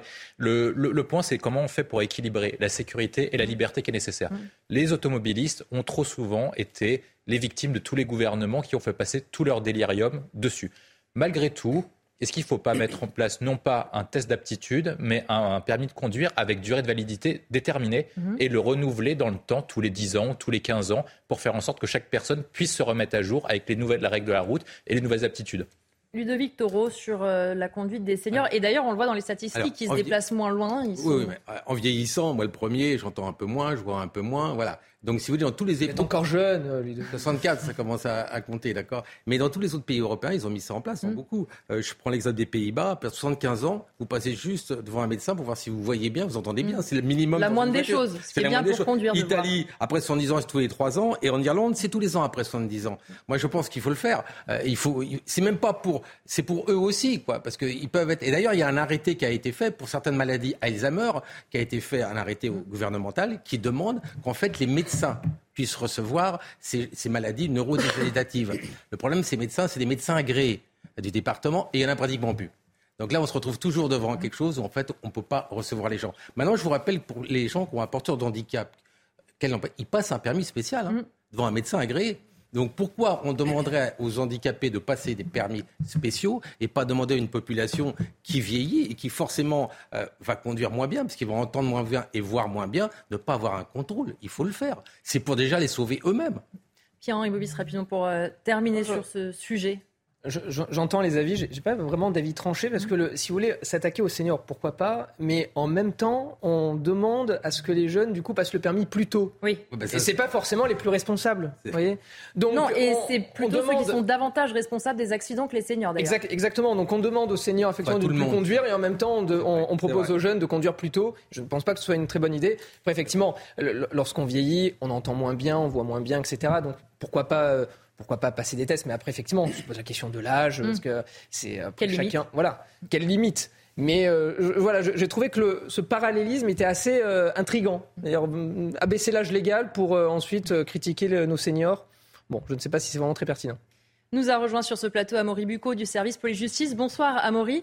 On va parler avec vous d'une après la polémique autour de la cagnotte en soutien aux policiers euh, responsables de la mort de Naël. On va parler d'une toute autre cagnotte qui a été lancée ce week-end en lien avec une autre affaire. Ça s'est passé à Dijon ce samedi. Ce sont des policiers qui se sont cotisés pour venir en aide à une femme âgée euh, venue porter plainte pour un vol à la tire. Alors Amaury, est-ce que vous pouvez d'abord nous raconter l'histoire? Oui, alors vous avez ça s'est passé effectivement samedi vers 8 heures du matin dans le centre-ville de Dijon. Vous avez une femme de 87 ans qui se rend dans une agence bancaire pour retirer la somme de 150 euros, cette somme qui doit lui permettre de vivre pour les trois prochaines semaines. Sauf que dans l'agence, il y a un homme qui lui dérobe cette somme d'argent. Vous savez, elle vient de le retirer, mmh. hop, il passe la main et lui vole l'argent. Et avant de prendre la fuite, il la pousse violemment au sol. Alors, cette dame, elle s'appelle Renée. Elle vit euh, très simplement. Elle n'a pas d'ordinateur portable, pas de téléphone portable. On a néanmoins pu la joindre sur son téléphone euh, fixe et recueillir son témoignage. Écoutez-la. Je suis allée samedi matin euh, vers les 8h moins 10, là, à la banque, et il y avait donc un monsieur qui fait mon opération. Et au moment, au moment où les sous allaient, des, allaient sortir, lui, il s'est rapproché. Mais j'ai dit, qu'est-ce que vous faites là? J'ai dit, vous n'avez rien à foutre ici. Alors il me dit, non, mais je vous aide. J'ai dit, vous n'avez pas besoin de m'aider, je sais comment, euh, comment ça fonctionne. Alors j'ai pris ma banque, et lui, pendant que j'étais en train de prendre ma, ma carte, lui, il a empoché les billets. Il a pris les billets qui sortaient. Et donc Amaury a appris qu'est-ce qui s'est euh, passé avec la police et du coup pourquoi cette idée de cagnotte? Alors des passants se sont portés au secours de cette dame. Je rappelle qu'elle n'avait pas de téléphone portable donc elle ne pouvait pas prévenir la police. Eux ont prévenu la police. Un équipage est arrivé sur place, l'a emmené au commissariat euh, pour qu'elle porte plainte. Et là-bas, René, hein, cette dame, a tout simplement expliqué la situation dans laquelle elle se trouve et qui est hélas la situation de nombreux retraités en France. René, elle est veuve hein, depuis 10 ans. Elle dispose de 958 euros par mois euh, que ce soit sa retraite et la complémentaire, avec lesquelles elle doit payer le gaz, le loyer, l'électricité, la mutuelle, les télécoms, son assurance. À l'arrivée, elle nous expliquait qu'il lui restait un budget de 50 euros par semaine pour se nourrir, ce qui veut dire que ces 150 euros qu'on lui a volés représentaient beaucoup pour elle, puisque c'était trois semaines de course. Et donc c'est pour ça que les policiers ont voulu euh, lui venir en aide, c'est bien ça? Exactement. Alors d'abord, en fait, les policiers lui ont proposé de la ramener dans un autre distributeur pour lui dire, bah voilà, vous allez pouvoir retirer cette somme dont vous avez besoin. Mais là, ben, René, elle expliquait qu'elle n'avait pas, ne pouvait plus retirer mhm. d'argent, qu'elle était arrivée au bout. Et c'est là où les policiers, eh bien, dans le commissariat, ont décidé de se cotiser. Ils ont pu réunir la somme de à peu près 100 euros. Forcément, ce geste a énormément touché René, qui nous a raconté euh, l'émotion que ça lui a procuré. Écoutez. Moi, je les ai remerciés. J'ai dit à la dame, ben, je remercie beaucoup, mais moi, ça me gêne d'accepter ça parce que c'est votre argent, c'est pas le mien. Elle m'a dit, mais nous, ça nous fait plaisir de vous faire plaisir. Eh bien, j'ai dit, moi, ça me fait plaisir, et si je vous, si je me permettais, je pourrais vous embrasser. Elle m'a, il m'a dit, si vous voulez nous embrasser, euh, m'embrasser, je veux bien. Là, vraiment, j'ai apprécié, hein, j'ai apprécié ça. Euh, ils ont fait un beau geste. Hein. Et j'en demandais pas tant. Moi, j'ai juste dit ce que j'avais, mes malheurs. Mais j'ai dit, j'ai dit, je leur ai dit justement. J'ai dit, si j'avais su, j'aurais rien dit du tout. Mais elle me dit, Madame, mais si, justement. elle dit, nous, ça nous fait plaisir de vous faire plaisir. Et est-ce qu'on a retrouvé l'auteur présumé de ce vol, Amaury? Alors, pas encore, mais la sûreté euh, départementale, qui est un service euh, d'investigation chevronné, est sur le coup. Il y a plusieurs images de vidéosurveillance qui ont pu être récoltées euh, par les enquêteurs, que ce soit dans l'agence bancaire ou dans un tabac à côté. Euh, René, de son côté, elle est forcément très vécue, euh, très marquée pardon, par ce qu'elle a vécu. Il y a d'abord la douleur physique, parce qu'en fait, elle nous expliquait qu'elle avait de l'arthrose, donc il fallait qu'elle se déplace une fois par jour, qu'elle aille marcher, sauf que là, elle souffre. Et puis, il y a aussi, bien sûr, le traumatisme et la peur de voir ce genre de scène recommencer. Elle nous dit, par exemple, qu'elle dormait mal la nuit et qu'elle revoyait très régulièrement cette scène se reproduire devant ses yeux. Et concernant la cagnotte, est-ce que ce genre de geste est fréquent dans la police? Alors on ne peut pas dire que ce soit fréquent, hein. c'est d'ailleurs pas le mm. travail euh, des policiers. Et puis si les policiers devaient indemniser toutes les victimes, bah, ils auraient plus beaucoup d'argent à la fin du mois. Mais selon un délégué syndical, Christophe, Christophe Fernandez, qu'on a pu interroger aujourd'hui, cela se produit parfois quand les policiers sont particulièrement touchés mm. euh, par les victimes euh, qu'ils rencontrent. Écoutez ce policier. C'est déjà arrivé. Moi, j'ai même une anecdote d'un collègue des VTT, mais ça, on n'en parlait pas. Euh, pareil, un jour, euh, voilà, une problématique d'un petit, un petit pépé. Pareil, c'est souvent des pauvres victimes âgées. Et là, c'est ce qui est terrible, c'est ce qui est triste. Il, se fait tirer bah, 50 euros, c'était la petite monnaie, mais il se fait tirer 50 euros. Et le collègue, bah, il a tellement été peiné, c'est un collègue des VTT. Hein, eh ben, qu'est-ce qu'il a fait, ni plus ni moins, parce qu'il est venu nous raconter hein, au bureau. Bah, il allait retirer de l'argent, puis il m'a dit ça m'a tellement entendu le cœur de le voir en larmes, etc., que le collègue, il allait retirer, euh, bah, il a retiré 50 euros au guichet, il avait sa carte bleue sur lui, et il lui a donné.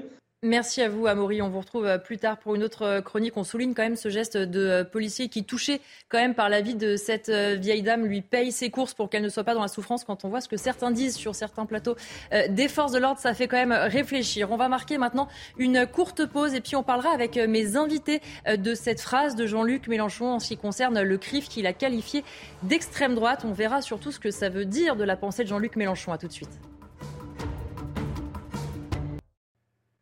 De retour dans Soir Info, bientôt la suite des débats, mais tout de suite le point sur l'essentiel de l'actualité avec Sandra Chambaud.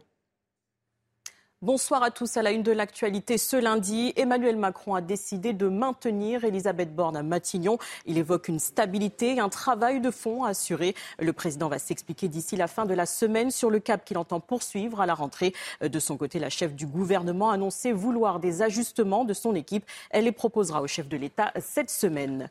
Conduite sous stupéfiant, le gouvernement veut rendre automatique la suspension de permis. Elisabeth Borne l'a annoncé ce lundi à l'issue d'un comité interministériel de la sécurité routière. Huit points seront désormais supprimés contre six actuellement. Euh, le terme d'homicide involontaire va être remplacé par homicide routier, comme l'explique la chef du gouvernement.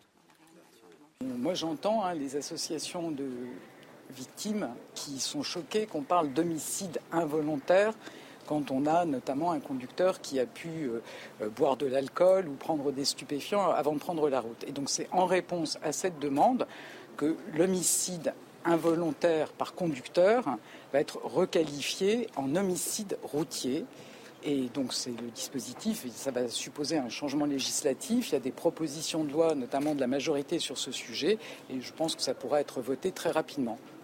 Les prix des billets de train vont augmenter à la rentrée. Les tarifs de la carte Avantage vont être revus à la hausse à partir du 29 août prochain. Ils vont passer à 49, 69 et 89 euros maximum. Une mesure justifiée par la hausse des prix de l'électricité selon la SNCF. Jusqu'à 40 degrés attendus en Provence et en Corse ces prochains jours. Le pic est prévu euh, ces mardi et mercredi selon les prévisions de Météo France. En cause, la vague de chaleur qui s'abat sur l'ouest du bassin méditerranéen. Ces températures épuisent les organismes en cette période estivale. La Corse fait partie des sept départements placés en vigilance canicule. Au lendemain du décès de Jane Birkin, retrouvée sans vie à son domicile parisien, les hommages se multiplient. Les filles de la chanteuse ont salué la bataille acharnée contre la maladie menée par leur mère, une icône britannique qui a su gagner le cœur des Français. Écoutez. Très, très triste, quoi, très attristé. C'est pour ça que je suis venu euh, voir la maison et me recueillir avant de partir en vacances. C'est un endroit qui est chargé de symbolisme et euh, je, voulais, je lui montrer. Je me déplace euh, une fois tous les 25 ans pour un artiste et encore. Mais Jane Birkin, c'était pas possible de pas de pas venir. Je la remercie pour euh, ses chansons, la femme de cœur qu'elle était et, euh, et son humour. J'avais fait un petit tableau avec des fleurs artificielles et je l'ai laissé sur la table. Mais c'est la vérité. Mais je vais repasser et je vais, je vais le déposer là. On se retrouve à 23h pour un point sur l'actualité. En attendant, Soir Info continue avec vous, Elodie Huchard. Merci beaucoup euh, Sandra et rendez-vous donc euh, dans euh, une heure. Alors on vous propose maintenant de revoir, si vous l'avez loupé ce matin, l'interview du ministre de la Santé François Braun. Il était l'invité de Johan Usaï dans la matinale de CNews. Bonjour François Braun. Bonjour. Merci d'être sur CNews ce matin. Vous êtes ministre de la Santé et de la Prévention. Beaucoup de sujets évidemment à aborder avec vous. D'abord, première question, elle intéresse évidemment beaucoup les Français. Pouvez-vous leur assurer ce matin que tous ceux qui auront besoin d'être soignés cet été pourront l'être?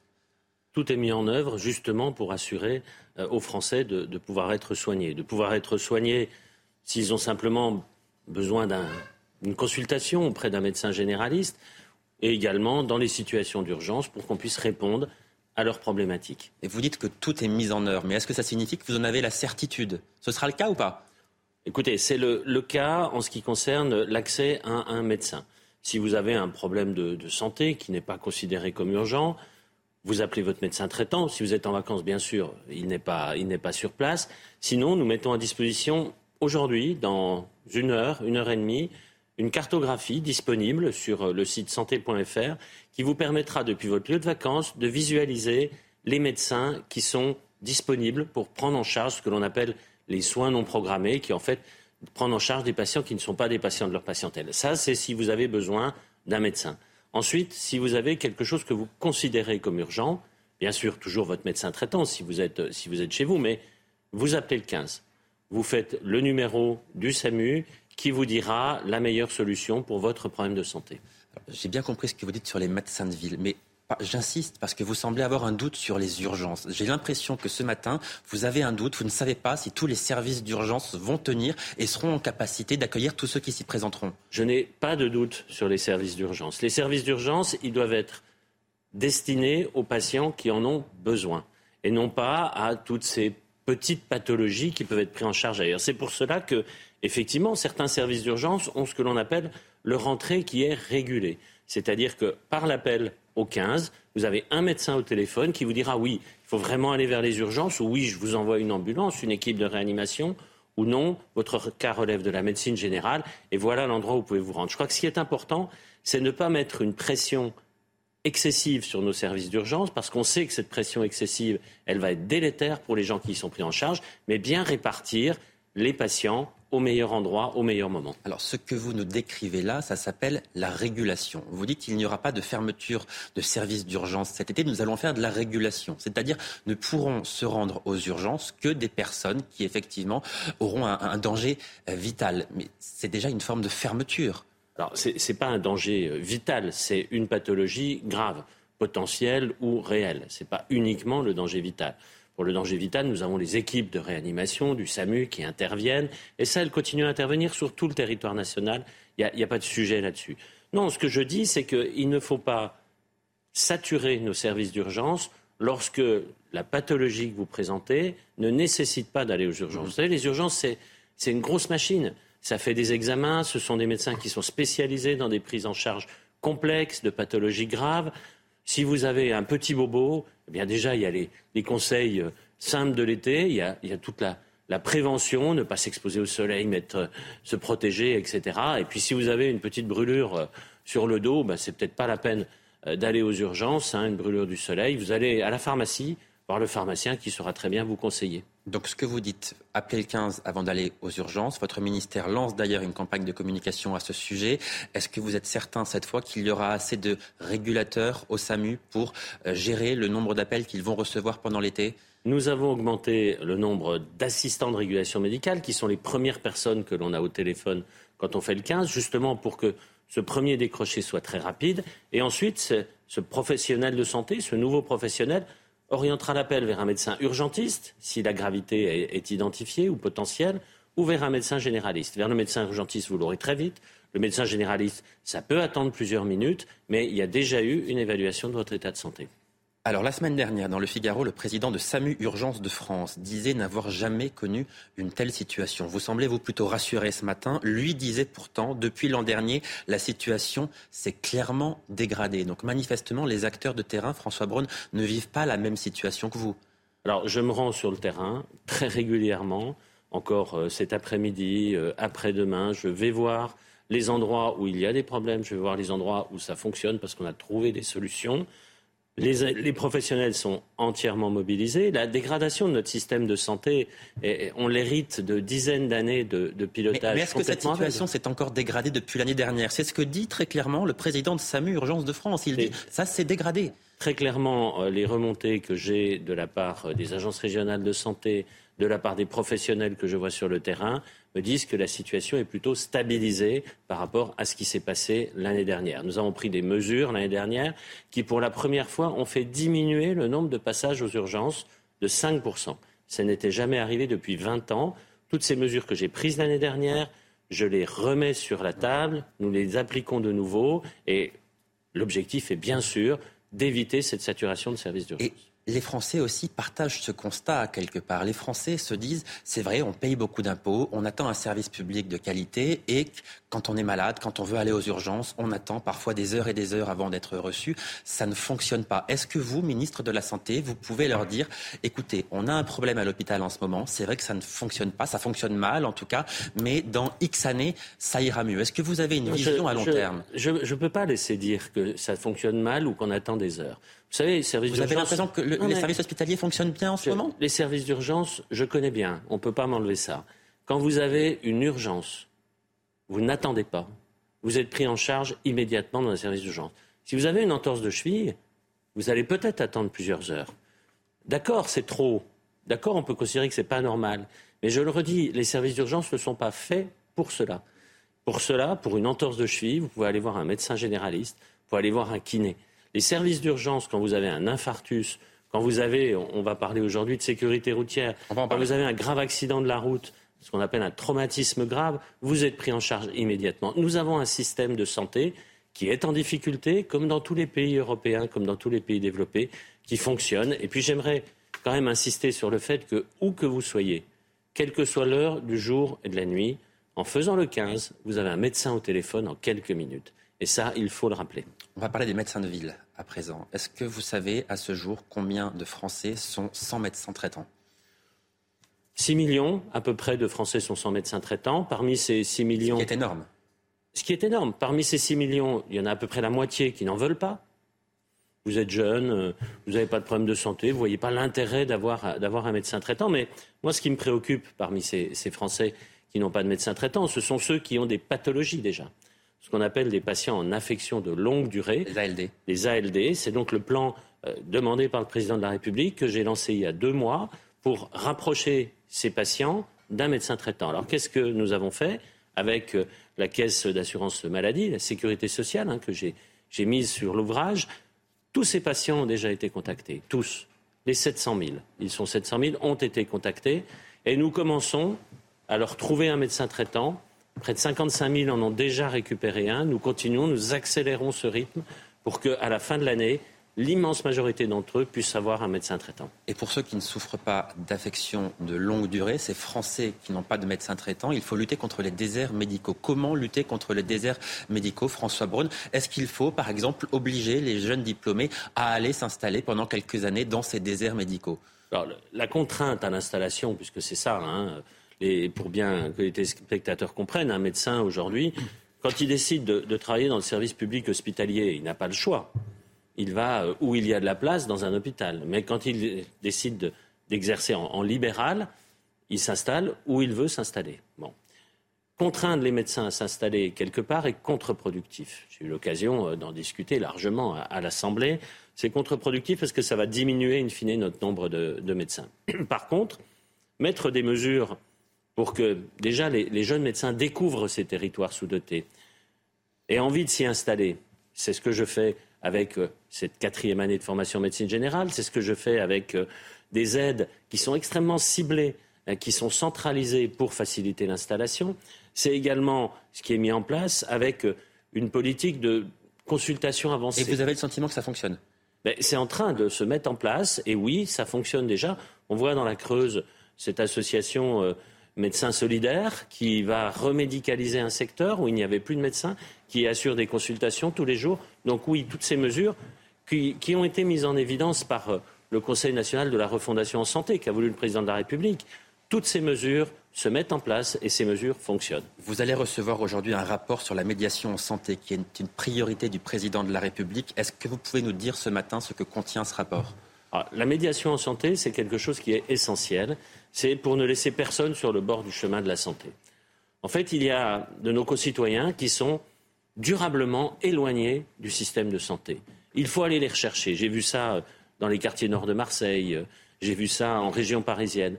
Et ces médiateurs en santé, qui peuvent être des, professionnels, et c'est ce que dit ce rapport, il faut professionnaliser ce métier, mais qui peuvent être aussi des volontaires qui s'engagent pour aider les autres, un peu, un peu à l'image des sapeurs-pompiers qui sont professionnels ou qui peuvent être volontaires avec un métier en plus. Eh bien, c'est aller chercher les gens dans les immeubles, dans les quartiers, les réhabituer à ce qu'est la santé. Je pense en particulier au, dépistage, par exemple, du, cancer du sein chez la femme.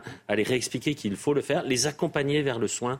C'est ça la médiation en santé. Euh, un pic de violence a été atteint en 2022 contre les soignants. Des violences en augmentation de 23% par rapport à la moyenne des années précédentes. Ce sont les chiffres du Conseil national de l'ordre des médecins. Les pharmaciens aussi se plaignent de violences et d'incivilités euh, récurrentes. Quelle doit être la réponse selon vous? Plus de sécurité avec des policiers ou des vigiles ou une réponse pénale plus forte? Zéro tolérance. La réponse, elle est zéro tolérance. Et je veux m'adresser là aux, soignants qui malheureusement prennent trop l'habitude de ces incivilités, comme on dit. En fait, vous ces incivilités. porter plainte systématiquement Oui, oui, porter plainte systématiquement. Et les hôpitaux, en particulier, maintenant, peuvent accompagner, bien sûr, aider, mais aussi porter une réponse pénale plus forte, selon vous? Et il faut déjà porter plainte. Porter plainte pour que la justice puisse s'exprimer. Ne pas tolérer la moindre violence. Quand vous injuriez une infirmière, ce n'est pas une incivilité, c'est de la violence et c'est inacceptable. Et c'est suffisamment réprimé par la loi, selon vous? La loi est, tout suffisamment répressive dès lors qu'elle est saisie. François Braun, vous serez cet après-midi à Matignon, au comité interministériel de la sécurité routière. Elisabeth Borne va annoncer la création d'un homicide routier. À part le changement sémantique, qu'est-ce que cela va, changer pour les personnes qui tuent quelqu'un sur la route?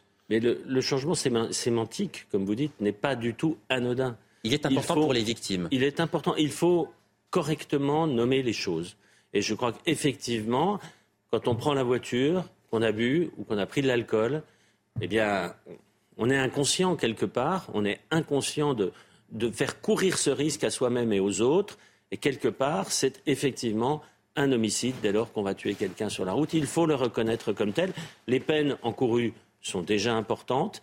Il faut là aussi qu'elles soient appliquées, bien entendu. Mais les associations, pardon, les associations disent ça ne va pas faire changer les comportements. Donc ça n'aura pas d'incidence sur la violence routière. C'est ce que disent les, associations. Écoutez, je pense qu'il est, je le redis, important de bien nommer les choses. Nommer les choses, c'est déjà euh, leur donner une réalité différente. Et déjà, en tout cas, euh, j'en suis certain, que les, responsables se rendent plus compte de ce qu'ils sont en train de faire. Ce n'est pas un, accident banal, c'est on a donné, on donne la mort à quelqu'un et on se met dans une situation où on va la donner parce qu'on prend des risques. Le problème de la drogue au volant est en train de devenir un véritable fléau. Est-ce qu'on sait dans quelle mesure la consommation a augmenté depuis la crise sanitaire qui semble avoir amplifié ce problème? Alors, la, question est, plus complexe puisque chez les jeunes en particulier, la consommation euh, d'alcool et de stupéfiants a diminué, paradoxalement, avec d'autres, d'autres conduites addictives hein, sur lesquelles il faut là aussi lutter. Mais en tout cas, pour les jeunes jusqu'à 25 ans, ces consommations addictives ont diminué. François Braun, est-ce que vous êtes d'accord pour dire que la liberté de la presse est à la base de toute démocratie? Bien sûr. Euh, quand la ministre de la Culture attaque CNews, quand le ministre de l'Éducation nationale attaque de manière honteuse et diffamatoire CNews, quand euh, Christophe Deloire, secrétaire général de Reporters sans frontières, qui mène une bataille contre CNews et son actionnaire va être nommé au comité des États généraux de la presse, est-ce que ça ne pose pas, selon vous, un problème vis-à-vis de la liberté de la presse Et si j'entends votre réponse précédente, un problème démocratique donc?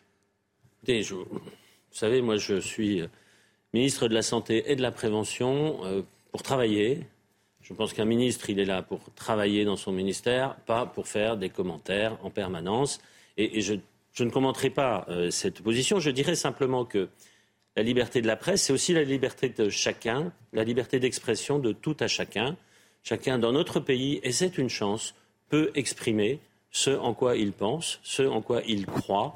C'est le cas aussi pour un ministre. Et si vous avez accepté notre invitation ce matin, je, suppose que c'est que vous considérez que CNews n'est pas un danger pour la démocratie et donc que vous désavouez le ministre de l'Éducation nationale. Je ne désavoue pas le ministre de l'Éducation nationale avec qui je travaille très bien sur des sujets qui nous sont. de le faire. Non, non, sur des sujets euh, que nous partageons, en particulier la santé des jeunes, euh, la santé à l'école. Simplement, je dis que je parle à tout le monde, je parle à tous nos concitoyens parce que nos concitoyens sont éloignés du soin pour trop nombreux d'entre eux. Eh bien, je vous remercie François Braun d'avoir accepté euh, notre invitation. Merci beaucoup d'être venu sur CNews ce matin. Et tout de suite, on reprend les débats dans Soir Info. On va parler notamment de ces propos de Jean-Luc Mélenchon sur le CRIF. On parlera aussi du remaniement avec Elisabeth Borne qui est confirmée à son poste. On marque une pause et on se retrouve avec mes invités dans un instant. De retour dans Soir Info, toujours avec mes invités Pierre-Henri Bovis, William Tay et Ludovic Taureau. On va maintenant parler du remaniement. C'est l'Arlésienne, tout le monde en parle depuis des jours, des mois, et on ne le voyait pas venir. Eh bien, il semble quand même que les choses se précisent. On l'apprend euh, ce soir de l'entourage du chef de l'État. Elisabeth Borne est bien confirmée dans son poste à Matignon pour assurer stabilité et travail de fond, dit l'Élysée. Le président de la République a décidé de maintenir la première ministre. On ajoute aussi dans son entourage qu'il compte préparer la rentrée en rappelant le cap clair qui est le sien et en rassemblant fortement après cette période. D'autres informations, Elisabeth Borne donc va réfléchir à des ajustements de son équipe qu'elle entend proposer cette fin de semaine. Et puis cette déclaration qui vient toujours de l'entourage du chef de l'État. L'objectif des 100 jours a été tenu et le calme est revenu. On en parlait pendant la pause, Pierre-Henri Bovis, de cette citation. L'objectif des 100 jours, il est tenu et on est dans un pays calme. Tout le monde est content, l'été se profile bien.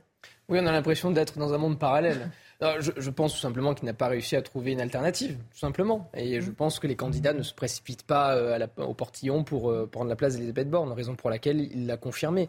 Mais je ne pense pas que le pays soit redevenu calme. Euh, effectivement, on arrive en période estivale, donc peut-être que les esprits se déchauffent, mais à mon avis, ils vont vite se réchauffer à la rentrée en septembre. On a quand même connu des émeutes, dire que la France n'a pas connu depuis. Non, des années. Mmh. Même d'ailleurs, les émeutes de 2005 n'étaient euh, sans aucune comparaison avec les émeutes qu'on a, qu'on a pu connaître. Donc je ne pense pas que le pays soit calme. Euh, ce sont des, encore une fois des mots. On veut, on veut dire de jolies phrases pour se rassurer, mais ça ne rassure que ceux qui prononcent ces phrases-là, pas en tout cas ceux qui les écoutent. On va demander justement à un représentant euh, de la majorité, Ludovic Mendes. Vous êtes député euh, Renaissance de Moselle. Merci euh, d'être avec nous dans Soir Info. Vous avez entendu hein, ces citations qui viennent de l'entourage du chef de l'État.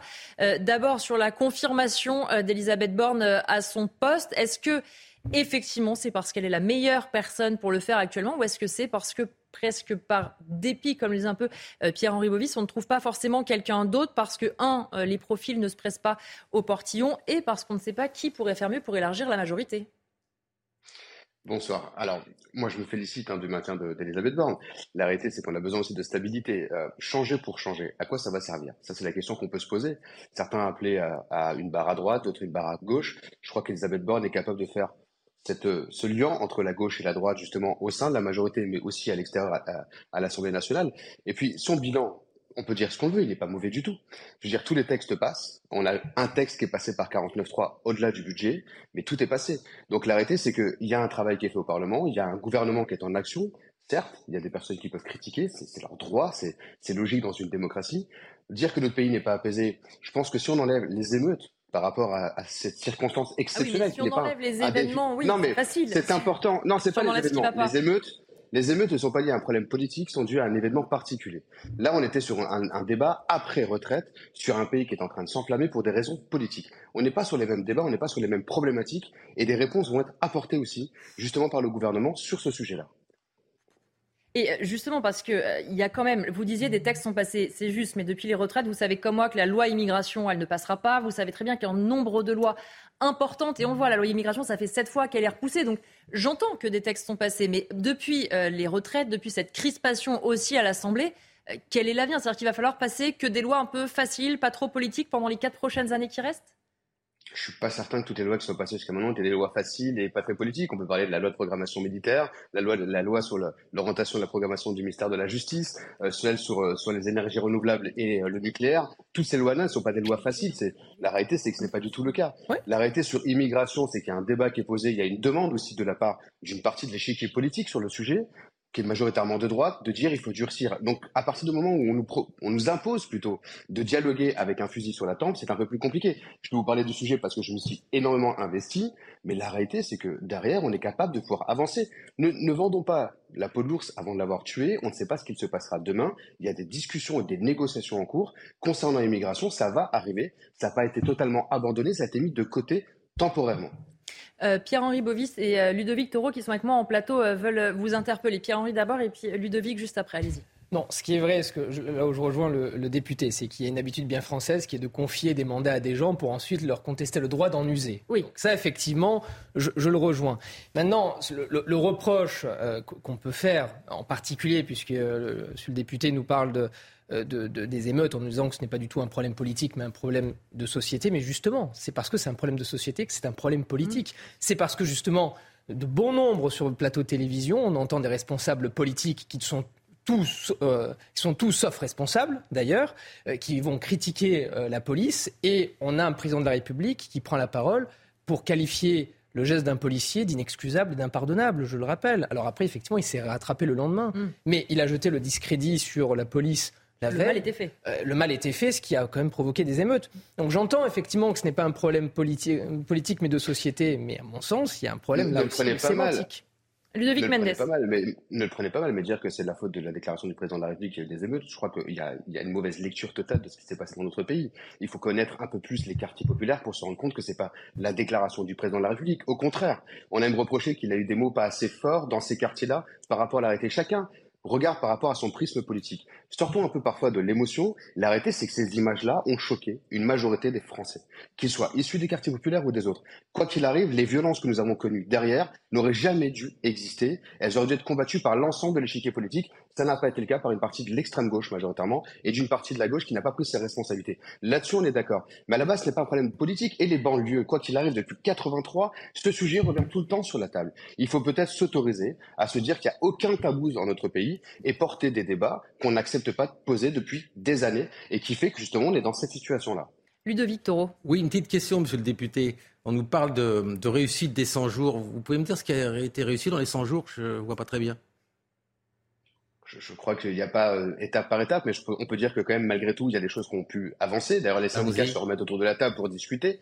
Euh, on avance là-dessus. Je rappelle que les 100 jours, globalement, étaient dus à la réforme retraite, un pays qui n'en voulait pas majoritairement. Il y avait besoin de discuter, d'apaiser, de réexpliquer dans le contexte les choses, d'améliorer les conditions de travail, ce qu'on essaye de faire d'ailleurs avec le transfert euh, dans la loi de l'accord qui avait été passé par les syndicats. Donc après, monsieur le maire, je suis d'accord, il y a plein de petites choses sur lesquelles on ne sera pas en phase, on ne sera pas en, non, mais accord. En phase, je voudrais savoir juste sur, ce qui a été fait. Sur le fond, sur le fond, on peut pas dire que notre pays n'a pas été apaisé sur les 100 derniers mais jours. Attendez, l'apaisement, ça se décrète pas, ça se travaille. Ça se voit oui, il n'y a rien qui se voit. Vous savez, on savait très bien depuis 2005 que ça allait claquer. Moi, je vous demande, excusez-moi de revenir là-dessus, parce que la, Première ministre nous dit qu'elle a réussi ses 100 jours. Qu'est-ce qui a été réussi concrètement?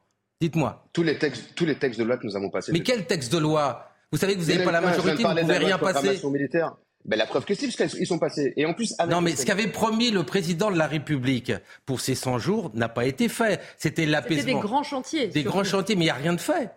Qu'est-ce qui a été fait? Vous me parlez des réformes de retraite, c'est passé, vous êtes passé par le 49-3. Je vous demande qu'est-ce qui a été fait.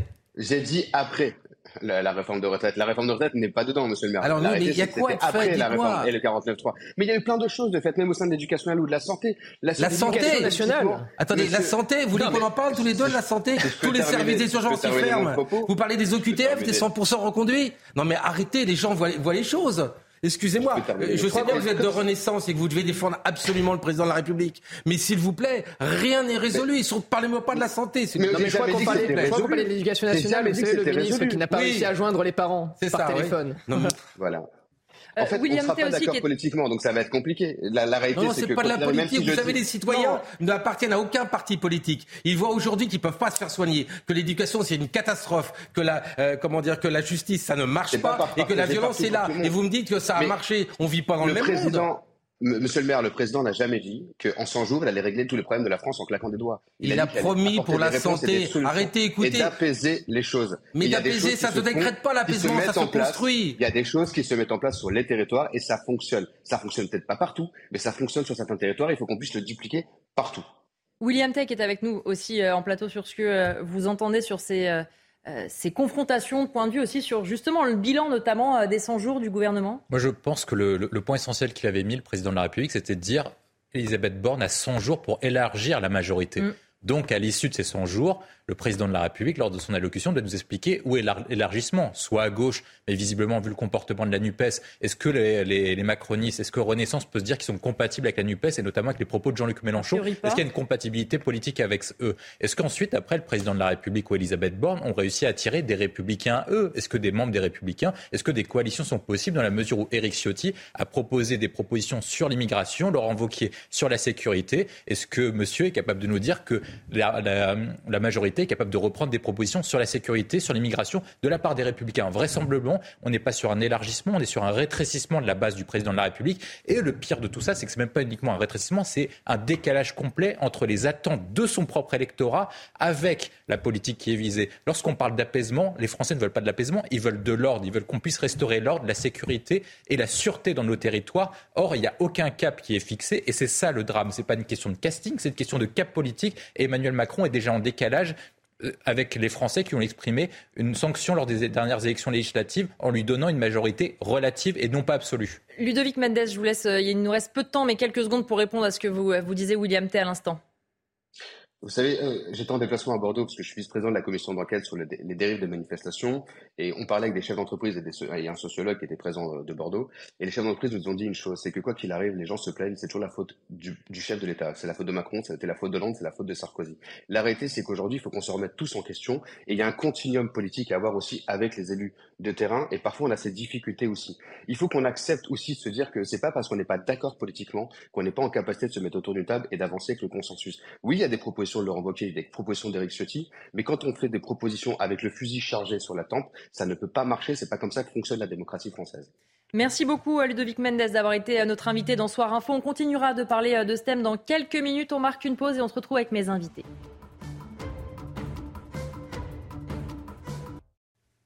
On va redire un mot hein, donc de ce euh, remaniement. Euh, Ludovic Taureau, justement, parlait des 100 jours. Euh, Emmanuel Macron qui devrait parler aux Français. On ne sait pas encore précisément la forme d'ici la fin de la semaine. Quand on voit en tout cas que son entourage commence à dire ces 100 jours, ils sont. L'objectif des 100 jours a été tenu et le calme est revenu. si le chef de l'État tient ces mêmes propos aux Français, ça risque de coincer quand même. Ah bah ça va pas coincer. Les Français vont se dire, il vit dans une planète. Hein. Il vit pas chez nous, hein, ça c'est une chose certaine. Alors là, on attend sa parole comme si Jupiter devait parler. Il y avait un moment qui était symbolique, c'était la fête nationale, mhm. le 14 juillet. Et là, on attend. C'est là. C'est l'anxiété pour tout le monde. Un super remaniement, en fait. Tout le monde est là, vivement. Mais on est 100 jours sur une caricature de ce qu'il va dire. Qu'est-ce qu'il va dire? Je vais vous rajouter 200 jours? Et on va aller 200 jours, 300 jours jusqu'à la fin de son mandat. C'est un échec de ces 100 jours et j'espère qu'il reconnaîtra parce que les Français le reconnaissent tous les jours. Euh, William Tay, on sait maintenant en tout cas qu'Elisabeth Borne, elle, est sûre de rester euh, à son poste. Alors on parle d'un remaniement managérial euh, dans les rangs de la majorité où on dit quelques ministres, par exemple Papendiaï, François Braun, Marlène Schiappa, qui pourraient sortir. Est-ce qu'un tel remaniement finalement est vraiment utile? Est-ce que c'est ça qui va redonner du souffle de se dire euh, les deux trois qui ne font pas l'affaire, euh, ça suffit de les sortir? De toute façon, lorsque vous avez des points faibles dans une équipe, il faut toujours les changer. Mm. La difficulté, c'est que même si le président de la République ne le reconnaît pas, il y a l'incendie en France. On a eu des émeutes les plus importantes depuis 2005. Et pour faire face à, cet incendie, il sort le pistolet à eau. C'est pas avec quelques ministres qu'il pourra éteindre l'incendie. Il faudra un, changement complet de politique. Et même la question du casting n'est même pas nécessaire. Parce que de toute façon, ce sont sur les postes clés et sur les magistères clés et la ligne politique du président de la République qui sont remis en cause. Le président de la République est remis en cause par deux tiers des Français. Le départ d'Elisabeth Borne était souhaité par deux tiers des Français. 65% à 70% des Français veulent davantage d'ordre, de sécurité et le gouvernement est incapable de pouvoir les assurer soit par défaut idéologique, soit par manque de majorité à l'Assemblée nationale. Tout simplement parce que le président de la République est incapable de, tenir ses troupes. C'est davantage Sacha Houlier, le président de la commission des lois, qui est mhm. un gauchiste, que, que, Gérald Darmanin, qui tient la ligne politique sécuritaire du gouvernement et la ligne migratoire. C'est pour ça que la loi migration n'est toujours pas passée à l'Assemblée mmh. nationale. donc, donc, on a une, donc on a une difficulté énorme. Et ensuite, après, ce qu'on voit, c'est que autant le macronisme était la sphère d'attraction depuis 2017 et son arrivée sur la scène politique nationale, maintenant il ne l'est plus, tout simplement parce que plus personne ne veut rejoindre le Titanic. On sait à peu près que ce gouvernement ne tiendra pas plus loin que les Jeux Olympiques. Donc, les européennes et les Jeux Olympiques vont le dernier juge de paix et on passera à la dernière étape du quinquennat d'Emmanuel Macron. Pierre-Henri Bovis, c'est vrai que ça fait déjà plusieurs semaines qu'on parle de ce remaniement. Ce n'est pas idéal pour les ministres, euh, ni d'ailleurs pour ceux qui rencontrent, de les prendre un peu au sérieux. Comme le disait William, très justement, il y a plusieurs échéances. On parle des sénateurs, il y a, qui peuvent changer les choses, ensuite les Européens, ensuite les JO. Mais pour un gouvernement qui a autant de chantiers, le fait d'être en permanence comme ça sur la sellette, ni pour eux, ni pour ceux qui sont en face, c'est vraiment très crédible. Oui, et en même temps, la situation, je, la trouve tellement grave euh, qu'on a envie d'être derrière le président de la République, de faire, de faire bloc. Si vous voulez, lorsqu'on on voit de telles crises au sein de la société, on n'a pas forcément envie de rentrer dans la politique politicienne et on a surtout envie de faire bloc pour aider le, président de la République. Alors l'aider de manière, euh, j'ai envie de dire morale, hein, mmh. mais d'être derrière lui. Mais quand on voit certaines choses passer, on se dit mais c'est pas possible. On, est sur une autre planète. Quand on voit justement, on parlait tout à l'heure du délit d'homicide routier, quand on voit justement des changements de sémantique qui ne changent rien en profondeur, lorsqu'on voit des politiques qui sont prêts pour briller en société, avaler du cirage, pardon de l'expression. Mais euh, Marlène Schiappa qui fait la une de, de alors c'est plus têtu, c'est euh, Playboy. Euh, Playboy. quand on voit des ministres s'exprimant dans têtu, quand on voit un ministre de l'Éducation nationale qui dit qu'il n'arrive pas à joindre les parents par téléphone, des pauvres parents qui ont perdu leur enfant qui s'est suicidé parce que le harcèlement scolaire justement n'est pas prêt à bras le corps se dire oui, on veut être derrière le président de la République, mais est-ce qu'il vraiment il nous donne les moyens d'être derrière lui?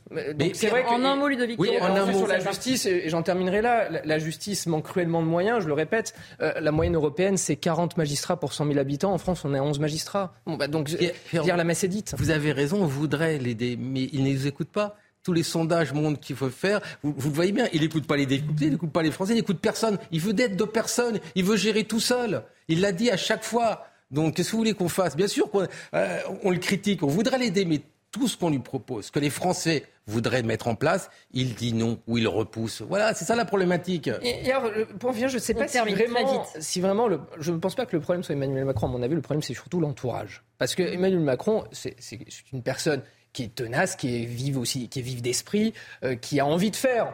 On peut pas, on peut pas lui, on peut pas lui, on peut pas le remettre en question. L'entourage qui gouverne, c'est lui-même. Mais en tout cas, certains ministres, si vous voulez, à mon avis, ne devraient pas être ministres. Ça, c'est clair. Pour terminer cette page politique, on va parler écologie et les méthodes radicales de certains euh, écolos. 8 Français sur 10 sont défavorables à cette euh, méthode. Expliquez, regardez les explications, elles sont signées Célia Judas. Mademoiselle, vous en avez pour longtemps Oui, c'est très bien, mais est-ce que vous en avez pour longtemps? Des Français exaspérés par les militants écologistes radicaux. Selon un récent baromètre, ils sont plus de 8 Français sur 10 à condamner leurs moyens d'action, parmi lesquels intrusion d'infrastructures, sabotage d'exploitations agricoles, utilisation de la violence ou encore saccage de lieux publics. Les Français ont en mémoire l'occupation de la zone d'aménagement différée à Notre-Dame-des-Landes il y a de cela dix ans et plus récemment l'attaque des méga-bassines à Sainte-Soline le 25 mars dernier. Alors pour lutter contre ces méthodes, 70% des Français se disent favorables à ce que l'État utilise les mêmes moyens que pour l'antiterrorisme, pour surveiller et condamner les militants radicaux, grâce notamment aux services de renseignement. Autre solution avancée par les Français, l'installation plus massive de caméras sur les sites dits sensibles, le déploiement de plus d'agents de sécurité ou encore l'utilisation de drones de surveillance. Enfin, face à des actions de plus en plus récurrentes, le ministre de l'Intérieur Gérald Darmanin a récemment annoncé la création d'une cellule anti-ZAD. Cette dernière devrait voir le jour le 1er septembre prochain. Et avec nous euh, pour parler de ce sujet, Christophe Madrol, conseiller régional Sud. Vous avez entendu euh, ces chiffres, 8 Français sur 10 qui ne sont pas pour ces méthodes, 70% d'entre eux qui veulent qu'on utilise les mêmes moyens que contre le terrorisme. Est-ce que vous comprenez ces chiffres et est-ce que vous comprenez que l'écologie poussée au bout à ce point-là, quelque part, agace un peu les Français? Alors je pense que Christophe Madrol ne nous entend pas, mais je vais vous poser la même question euh, à vous sur ces chiffres, deux effectivement qui attirent l'attention. 8 sur 10 défavorables aux méthodes utilisées par les militants radicaux William Tay. Est-ce que c'est étonnant, sachant qu'on a vu beaucoup euh, de, scènes comme dans les ZAD, la peinture contre euh, les tableaux, le périphérique bloqué? Il y a eu beaucoup quand même de ce genre d'action ces derniers mois. De toute façon, les Français sont toujours dans le bon sens. Lorsque vous prenez les méthodes de l'écologie radicale, qu'est-ce que c'est? Ça veut dire utiliser la violence, la dégradation de biens et l'attaque aux personnes à des fins de motifs politiques. Qu'est-ce que ça comprend des définitions françaises et internationales C'est du terrorisme. Lorsque vous attaquez à des biens et à des personnes au nom d'une idéologie, vous rentrez dans la case du terrorisme. Donc il est normal de qualifier ces personnes comme des terroristes. Trop souvent, on a été clément avec ces activistes écologistes parce qu'ils étaient gentils, parce qu'ils s'habillaient mal, etc. Et, ils ressemblaient un peu à des, gentilles personnes de la nature comme Robinson Crusoe. Seulement, lorsque vous prenez les attaques de McDonald's, les attaques de centrales nucléaires, les dégradations de, l'agriculture, l'attaque de, de, propriétés personnelles, ce sont des méthodes terroristes. Donc je pense qu'il faut arrêter d'être clément envers ces personnes-là. Il faut pouvoir les qualifier comme telles. Lors, de la dissolution des soulèvements de la Terre, Gérald Darmanin a fait juger et en tout cas encourager le parquet et la police judiciaire à enfermer ces personnes, en tout cas les, les poursuivre pour terrorisme. Je pense que c'est une bonne initiative. Petit à petit, les Français reprennent le contrôle de, du terrorisme gauchiste. C'est-à-dire que vous avez des personnes qui ont qualifié ce qui était bien, ce qui était mal. Il y avait le mal qui est toujours du même côté. Je pense que le problème de la France, c'est qu'on qualifie mal les mots. Et or, ces personnes-là qui s'attaquent à des biens, qui participent à des manifestations interdites, qui s'en prennent au, au bien de l'État, qui s'en prennent à tout un nombre de choses que font les terroristes, doivent être qualifiés comme tels, doivent être poursuivis comme tels et enfermés comme tels. Christophe Madrol, on refait euh, un essai. J'espère que cette fois, vous nous entendez, qu'on vous entend euh, également. Euh, sur justement ce que vous venez d'entendre, est-ce que vous êtes étonné d'abord de ce résultat et est-ce que vous comprenez que pour certains Français, on peut se sentir écolo et pour autant dénoncer ces agissements? Bien sûr, je n'irai pas jusqu'à les qualifier de terroristes. Attention aux mots qu'on utilise. Le terrorisme fait des morts. Ne, ne confondons pas tout. Effectivement, j'en ai assez de l'instrumentalisation de certains politiques qui font de cette écologie radicale. Moi, je fais partie de ceux qui défendent une écologie raisonnable, de discussion entrepreneuriale, de compromis. Quand j'entends Madame Rousseau continuer euh, à faire du wokisme en permanent, elle agite les peurs et elle agite tous ces jeunes qui aujourd'hui se considèrent dans leur bon droit quand ils vont détruire une parcelle agricole, quand ils font une intrusion dans une entreprise. Je leur dis à tous ces jeunes, militez, adhérez dans les formations politiques, faites de la politique. Ce n'est pas en étant euh, sur le terrain en permanence, en mettant euh, le feu aux, euh, aux exploitations agricoles qu'on fera avancer les choses. Vous savez, je suis toujours très en colère, moi qui suis écologiste depuis mes 14 ans. J'ai adhéré avec René Dumont aux Amis de la Nature, j'avais 15 ans. Et ça fait pratiquement 40 euh, ans que je milite pour l'écologie politique, mais une écologie raisonnable. Je ne peux plus supporter qu'on invite Madame Rousseau et tous ceux qui prônent la violence. Je dénonce la violence. Je dénonce les attaques qui sont faites vis-à-vis -vis de la police. Je dénonce ceux qui détruisent. Mais à un moment donné, les médias aussi sont responsables d'inviter systématiquement, dès que Madame euh, Rousseau veut euh, exerber les tensions, de les inviter sur les, sur les plateaux. Euh, certains de mes vos collègues me disent c'est une bonne cliente. Vous, Madrol, vous êtes pour une écologie raisonnable. Vous, vous ne poussez pas au crime. Vous proposez des choses aujourd'hui que tout le monde pourrait entendre. Et il préfère effectivement inviter Madame Rousseau ou d'autres à venir euh, déblatérer sur les plateaux pour, pour lancer de la provocation. Oui, alors donc je dénonce, moi, tous ces passages à l'acte. Je considère que l'écologie, c'est la non-violence. L'écologie, c'est le respect et la discussion. Il y a des combats qu'on doit mener. Oui, je suis de ceux qui pensent qu'il y a des vrais combats écologistes à porter en France. Mais ce n'est pas en étant dans l'agression, dans la violence, qu'on fera avancer les choses. Merci Christophe Madrois. Vous restez avec nous, hein. vous allez euh, réagir dans un instant. Euh, Ludovic Toro, c'est vrai que parfois on se demande si du coup ceux qui sont euh, dans ces méthodes radicales comme Sandrine Rousseau, finalement, ne sont pas les pires ennemis de ceux comme Christophe Madrois qu'on vient d'entendre, qui sont dans l'écologie raisonnable et qui du coup ne sont plus ceux qui sont entendus, ne sont plus ceux qui sont reconnus presque comme les vrais écolos, j'ai envie de dire. Rappelez-vous Notre-Dame-des-Landes qui, Mhm. qui avait été soutenue par tous les élus et surtout qui a été soutenue par le vote des citoyens. On a reculé à cause des violences. Ben voilà, le message est passé. Soyez violents et puis vous réussirez. Ça a été catastrophique ça, c'est- cette annulation. Je parle, je parle même pas du projet, sur le fait que les élus sont d'accord, la population est d'accord et on fait non parce qu'il y a de la violence. Maintenant, c'est vrai qu'à mon époque, parce que les écolos c'était des gentils, hein, dire, c'était voilà, ils étaient cool, comme on dit. Oui, c'est plus les mêmes. Attendez, c'est plus les mêmes. C'était des gens calmes, voilà, qu'on pouvait Oui, c'est ce que parler. disait William Tez. Mais c'est exactement. Mais de toute façon, quand on voit Sandrine Rousseau, on a tout compris au film. Mais non, mais elle s'en fout. Cherchez pas. Elle cherche- s'en- Elle s'en elle s'en fout de l'écologie. Mais, mais on le sait, puisqu'elle parle. Ah si, elle a commencé à en parler depuis hier. Elle s'est rendue compte qu'il faisait chaud. Mais jusqu'à présent, elle parlait Elle de tout. explique qu'elle veut un effet wake-up, c'est-à-dire que des polémiques qui permettent aux Français Oui. de se réveiller et de prendre Oui, oui, conscience enfin, de ce mais qui passe. elle- mais prend tout le contraire. Vous Parce- prenez, lorsque vous prenez la, la- la parole publique de Sandrine Rousseau et des escrologistes, ils se concentrent 85% sur le wokisme, les théories non genrées, les toilettes euh, non genrées, etc. Et ensuite, après, 10 à 15% d'écologie. Et dans ces 10 à 15% de l'écologie, ils proposent que des méthodes d'écologie punitive. Lorsque vous prenez les maires qui ont été élus, euh, Pierre Emerick de, à Bordeaux, Bordeaux. Grégory Doucet de, de Lyon, les seules méthodes qu'ils font, c'est enlever les sapins de Noël, construire des toilettes non genrées ou c'est je sais plus quelle vessie non genrée, et, Et ensuite après faire des exhibitions de personnes euh, nues, etc. C'est uniquement ce qu'ils font. Ils font pas de, de politique écologique. Est-ce que vous les avez vus proposer une nouvelle méthode de circulation, proposer, travailler avec les différentes régions pour proposer des nouvelles méthodes de transport Est-ce que vous avez vu les écologistes soutenir la, présidence de la République pour inscrire le nucléaire dans les financements européens et soutenir le nucléaire qui est l'énergie la plus décarbonée et qui nous permet, le protocole de, Kyoto, de diviser nos émissions de gaz à effet de serre de 25 à 50 Ils, ont- ils proposent rien de tout ça. Ils proposent aucune méthode pour réduire les émissions de gaz à effet de serre ou pour faire en sorte d'avoir une énergie plus propre. Ils proposent des méthodes de cancel, culture et de, de wokisme. Christophe Madrol, est-ce que justement, après ce que vous venez d'entendre de William Tay, vous diriez vous aussi que un certain nombre d'élus dits écolos, en fait, se sont un peu éloignés de la cause écolo, comme le rappelait euh, euh, William, les maires écolos, euh, les premières prises de décision, on n'a pas l'impression que c'est ça, peut-être à tort, qui va changer l'écologie, notamment dans les villes.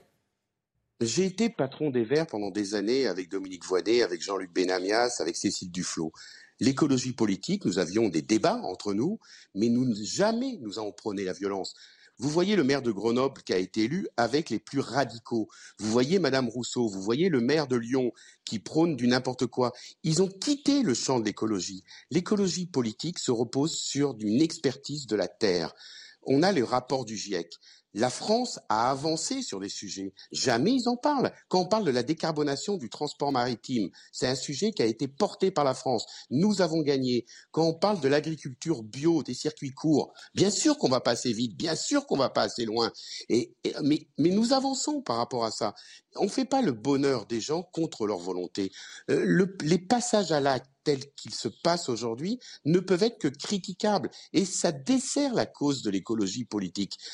Croyez-moi, euh, tous les jours je suis sur le terrain, tous les jours je rencontre dans le- les parcs régionaux avec Renaud Muselier, je rencontre des agriculteurs, je rencontre des vrais écologistes de terrain, je rencontre des chasseurs, on n'est pas tout le temps d'accord, mais au moins on se met autour d'une table, on discute et on essaye de trouver des propositions médianes qui nous permettent de pouvoir vivre ensemble. Le vivre ensemble, c'est c'est un concept même porté par l'écologie politique à l'époque de Brice Lalonde. J'ai eu à travailler avec Jean-Louis Borloo, j'ai eu à travailler avec, euh, avec, euh, avec Brice Lalonde quand ils étaient ministres. On était sur le terrain en permanence. Madame Rousseau, je ne la connaissais pas. Madame Rousseau, elle a émergé aussi grâce à ses coups de gueule en étant sur le féminisme. C'est son combat, très bien. Mais elle n'est en aucune manière. Pierre-Henri Bovis, il nous reste peu de temps, qui est en plateau, voulait aussi euh, dire un mot sur ce sujet et après on, on va devoir passer au journal. Non, mais juste, moi, ce qui me rend dingue, c'est qu'on donne de l'oxygène à des gens qui détruisent des hectares de culture et qui vont nous expliquer que c'est pour l'écologie. Détruire des hectares de culture d'un agriculteur français, ça répond à l'écologie. Donc on donne de l'oxygène à des timbrés qui euh, font n'importe quoi, mais en tout cas tout, sauf de l'écologie. Donc c'est- assez particulier, si vous voulez, de... euh, Enfin, je comprends d'ailleurs le- ce sondage qui, euh, qui, qui, qui, donne raison d'ailleurs à la majorité des Français qui n'en peuvent plus de cette, de, de cette pseudo-écologie, mais on en a ras-le-bol, d'ailleurs même autant que les zadistes, on en a ras-le-bol de ces jeunes qui, pour des raisons d'ailleurs qu'on ignore complètement, vont ravager des champs de culture et s'attaque à des agriculteurs qui, en plus de ça, n'ont rien demandé et qui travaillent aussi pour le pays, qui travaillent mm. aussi pour nous faire vivre. Donc non, je suis assez scandalisé de, revoir encore ces images. Et je me demande aussi ce que font euh, les parents lorsqu'on voit des jeunes justement qui arrachent des, plantes. que font les parents aussi derrière? merci beaucoup Christophe Je suis désolé, il faut que je vous remercie parce que maintenant c'est l'heure euh, du point faux. Mais merci beaucoup d'avoir été euh, avec nous. Et donc tout de suite, c'est effectivement le rappel de l'actualité avec Sandra Chiombo. Rebonsoir Sandra. Bonsoir Elodie, bonsoir à tous. Euh, à la une de l'actualité, Emmanuel Macron a décidé de maintenir Elisabeth Borne à Matignon. Il évoque une stabilité, un travail de fond assuré. Le président va s'expliquer d'ici la fin de la semaine sur le cap qu'il entend poursuivre à la rentrée. De son côté, la chef du gouvernement a annoncé vouloir des ajustements de son équipe. Elle les proposera au chef de l'État euh, cette semaine. Conduite sous stupéfiant, le gouvernement veut rendre automatique la suspension de permis. Elisabeth Borne l'a annoncé ce lundi à l'issue d'un comité interministériel de la sécurité routière. Huit points seront désormais supprimés contre six actuellement. Le terme d'homicide involontaire va être remplacé par homicide routier, comme l'explique la chef de gouvernement. Écoutez. Moi, j'entends hein, les associations de victimes qui sont choquées qu'on parle d'homicide involontaire quand on a notamment un conducteur qui a pu euh, euh, boire de l'alcool ou prendre des stupéfiants avant de prendre la route. Et donc c'est en réponse à cette demande que l'homicide involontaire par conducteur va être requalifié en homicide routier. Et donc c'est le dispositif, ça va supposer un changement législatif. Il y a des propositions de loi, notamment de la majorité sur ce sujet, et je pense que ça pourra être voté très rapidement. Disparition du petit Émile, l'enquête a basculé sous le régime de l'enquête préliminaire. Elle est purement automatique selon le procureur de la République de Digne-les-Bains. Cela ne prive les enquêteurs d'aucun outil d'investigation, que ce soit les perquisitions ou les saisies. Vingt ans après la disparition d'Estelle Mouzin, Monique Olivier va être jugée à partir du 27 novembre prochain. Déjà condamnée à la réclusion criminelle à perpétuité, l'ex-épouse du tueur en série Michel Fourniret comparaîtra pour complicité dans l'enlèvement de la fillette de 9 ans en 2003 à Guermantes. Son procès sera le premier du pôle du tribunal judiciaire de Nanterre dédié aux affaires non élucidées. On se retrouve dans un peu moins de 30 minutes. Soir Info continue avec vous, Elodie Huchard. Merci beaucoup euh, Sandra Tchombo. Et on va parler maintenant d'une passe d'armes à distance entre euh, le président du Conseil représentatif des institutions juives de France et Jean-Luc Mélenchon. D'un côté, Jonathan Arfi qui accuse Jean-Luc Mélenchon de, je cite, se compromettre loin du pacte républicain, d'être l'allié du Rassemblement national. Eh bien, réponse de Jean-Luc Mélenchon. Il accuse lui-même le CRIF d'être d'extrême droite. Alors, on va d'abord écouter Jonathan Arfi qui se justifie pourquoi il a tenu ses propos sur Jean-Luc Mélenchon. Écoutez-le, il était notre invité.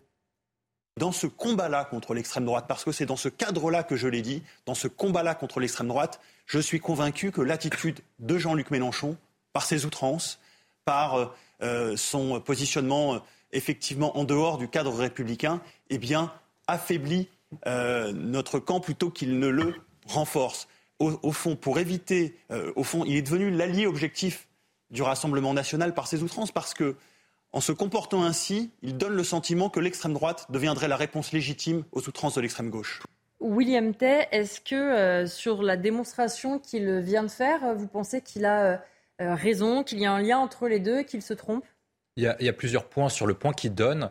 en effet, ce qu'on a vu notamment lors des dernières élections législatives, c'est qu'au départ, pendant très longtemps lors de la Ve République, lorsque vous étiez face à un candidat du Rassemblement national, vous gagnez automatiquement. Vous mettiez une chèvre, n'importe qui, tout le monde gagnait contre le Rassemblement national. Mm. Là, ce qu'on a vu, c'est que lors des duels Rassemblement national contre la France insoumise, les électeurs des Républicains, du Parti socialiste et de la majorité préféraient voter pour le Rassemblement national que pour la France insoumise. Et ça, c'est un renversement paradigme majeur. C'est-à-dire qu'on n'est plus sur un front républicain, on est désormais sur un front anti-LFI. Ça veut dire que LFI est le meilleur carburant et le meilleur atout pour que Marine Le Pen soit un jour élue président de la République. Est-ce que Marine Le Pen est capable de battre le plafond de verre? On n'en sait rien à l'heure actuelle. Par contre, il paraît qu'à Marine Le Pen serait au second tour face à Jean-Luc Mélenchon, vraisemblablement, à l'heure actuelle, si l'élection avait lieu dimanche, elle gagnerait cette élection présidentielle. Le deuxième point que je vois, c'est que Jean-Luc Mélenchon, par ses, par ses attitudes, par ses discours anti-police, ses discours euh, communautaires, cette attaque contre la laïcité et son tournant à gauche est en train d'être le meilleur agent électoral de Marine Le Pen. À chaque fois que Jean-Luc Mélenchon parle, vraisemblablement Marine Le Pen gagne des électeurs. Lorsqu'il insulte les policiers, les policiers se tournent davantage vers le Rassemblement national. Lorsqu'il parle et qu'il met une politique communautaire en faveur des quartiers, eh ben de plus en plus de personnes, ce que Christophe Guilluy appelle les Français de la France périphérique, se tournent vers le Rassemblement national. Donc au final, Jean-Luc Mélenchon est en train d'accomplir son rêve après plus de 20 ans avoir appelé à voter Jacques Chirac en se bouchant le nez. Bah, finalement, il est le meilleur carburant pour permettre à Marine Le Pen d'être élu président de la République. Et donc, on va regarder euh, maintenant la réaction de Jean-Luc Mélenchon qui s'est exprimé sur les réseaux sociaux pour dire ceci. Le président du CRIF utilise la cérémonie à la mémoire des victimes de la rafle des Juifs par la police française pour me prendre à partie abject. L'extrême droite n'a plus de limite sur ce tweet, Ludovic Toro, de Jean-Luc Mélenchon. Mais chaque jour, il en sort un qui est, de pire en pire. Je le dis à chaque fois, vous allez voir, ça ne va pas arrêter. Euh, le, problème, il est, clair. Quand vous n'êtes pas d'accord avec lui, vous êtes extrême droite. Quand vous n'êtes pas d'accord avec lui, vous êtes tous extrême droite. Ça veut dire 80% des Français sont d'extrême droite. C'est vrai avec certains membres du gouvernement aussi, mais bon. Ouais, et, récemment, il disait que les gens normaux et anormaux. Je le rappelle quand même, d'ailleurs, qu'on est 80% qui sont anormales. Cette personne, ouais, c'est une caricature, mais il n'a pas de limite. Il n'a aucune limite aucune limite citoyenne, cette personne-là. Alors c'est vrai, il va aller de plus en plus fort, et je l'ai dit, parce qu'il faut qu'on parle de lui, puisqu'il n'est plus rien. Il n'a plus aucun poids politique, d'accord? Oui, il est le leader, le mentor, mais pas de, mandat électif. Et puis je le rappellerai euh, que le CRIF a été créé en 1943, d'accord, euh, par rapport, on était en pleine guerre, d'accord, et c'était pour sauver des juifs par rapport à l'Allemagne nazie. On va euh, regarder un deuxième son et je vous fais réagir Pierre-Henri Bovis justement de Jonathan Arfi. il réagit au tweet qu'on vient de voir et que vous venez de commenter Ludovic. Écoutez quand on est euh, euh, responsable d'une institution juive comme le CRIF, on ne soutiendra évidemment jamais le Rassemblement national dont le programme reste bâti sur l'exclusion. Et ce que j'ai dit hier, c'est que Jean-Luc Mélenchon, au fond, par ses outrances, participait de légitimer euh, l'extrême droite, et c'est quelque chose qui nous est insupportable. Moi, je suis convaincu que le salut vient nécessairement d'attitudes et d'usages républicains. C'est ce que j'ai rappelé hier. Et euh, effectivement, euh, ça a apparemment rendu fou Jean-Luc Mélenchon. Pierre-Henri Bovis, on a entendu hein, le, cheminement, d'abord ce qu'il a dit, ensuite ce tweet, et puis euh, sa réaction. Qu'est-ce que vous en pensez? Est-ce que vous dites dire que le CRIF est d'extrême droite, c'est un peu gros? C'est pas ça, c'est que c'est exactement ce que disait Ludovic Toro, c'est tout le monde est d'extrême droite, CNews est d'extrême droite, vous êtes d'extrême droite, le CRIF est d'extrême droite. Vous aussi, sans doute d'ailleurs, hein, si je puis me permettre. Moi aussi, parce que je suis sur CNews. Euh, c'est simple, avec Mélenchon, c'est l'extrême droite pour les nuls, quoi. C'est euh, c'est vraiment tout le monde est d'extrême droite dès lors qu'on n'est pas d'accord avec Jean-Luc Mélenchon. Vous savez, il y a une phrase qui, euh, qui résonne, c'est que juger les autres, c'est se juger soi-même. Je pense que Jean-Luc Mélenchon, en qualifiant les autres d'extrême droite, se qualifie lui-même d'extrême. Et ce qui est extrême est insignifiant, même si ce n'est pas la bonne formule. Je trouve que euh, ça s'y prête bien pour Jean-Luc Mélenchon. William Tay, quand on a vu aussi les réactions politiques, euh, certains semblent euh, embarrassés. Il y a ceux qui condamnent, y compris à gauche, alors plutôt du côté du Parti Socialiste évidemment.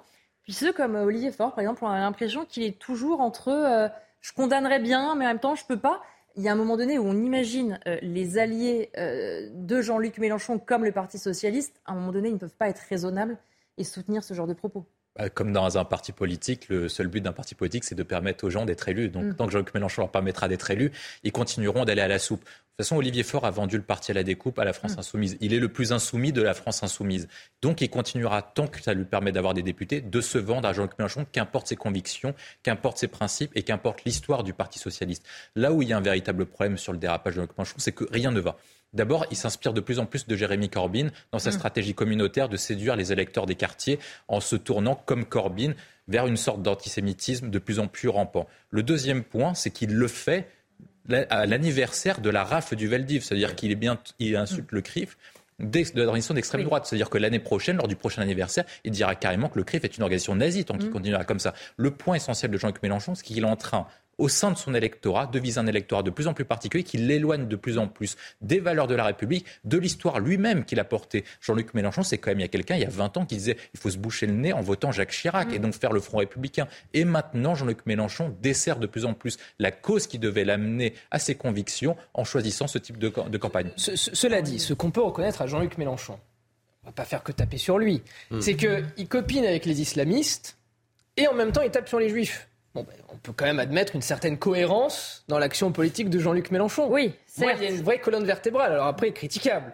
Mais au moins, il a une colonne vertébrale. Non, mais en revanche, sur ce qu'il vient de dire, il y a quelque chose de pas anodin. C'est que là, vous le rappeliez, le jour de la rave du Veldiv, s'en prendre à, cette, euh, à cette institution. Et ça n'est pas la première fois qu'il y a des propos où, y compris au sein de son groupe, on se dit euh, le clientélisme mène à tout, mais quand même, là, c'est euh, effectivement. Mais il n'a aucune limite aucune limite. Mais ce que je disais, William, mais vrai, c'est qu'à un moment, moi je connais depuis longtemps les élus socialistes, les élus verts, des élus communistes, mais il n'y en a aucun qui se reconnaît dans ça. Aucun, je dis bien. Il est grand temps que vous fuyiez. Les socialistes n'existent plus. Comme vous dites, ils sont morts. Les cocos commencent à partir, d'accord Ils ont compris qu'ils ne peuvent pas. Mais quand vous êtes dans la nuque, bah, à un moment, bougez, quoi. Vous ne pouvez pas euh, supporter ça. Je veux dire, les élus locaux, réveillez-vous, quoi.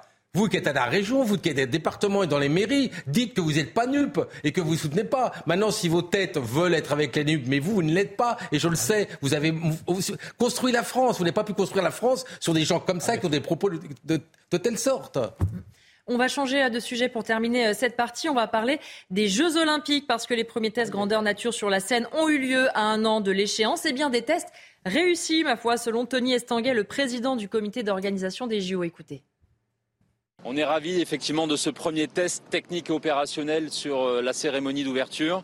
C'était très important pour les équipes de Paris 2024. Ce test est très positif bien évidemment. Il nous confirme euh, la faisabilité technique de, cette cérémonie.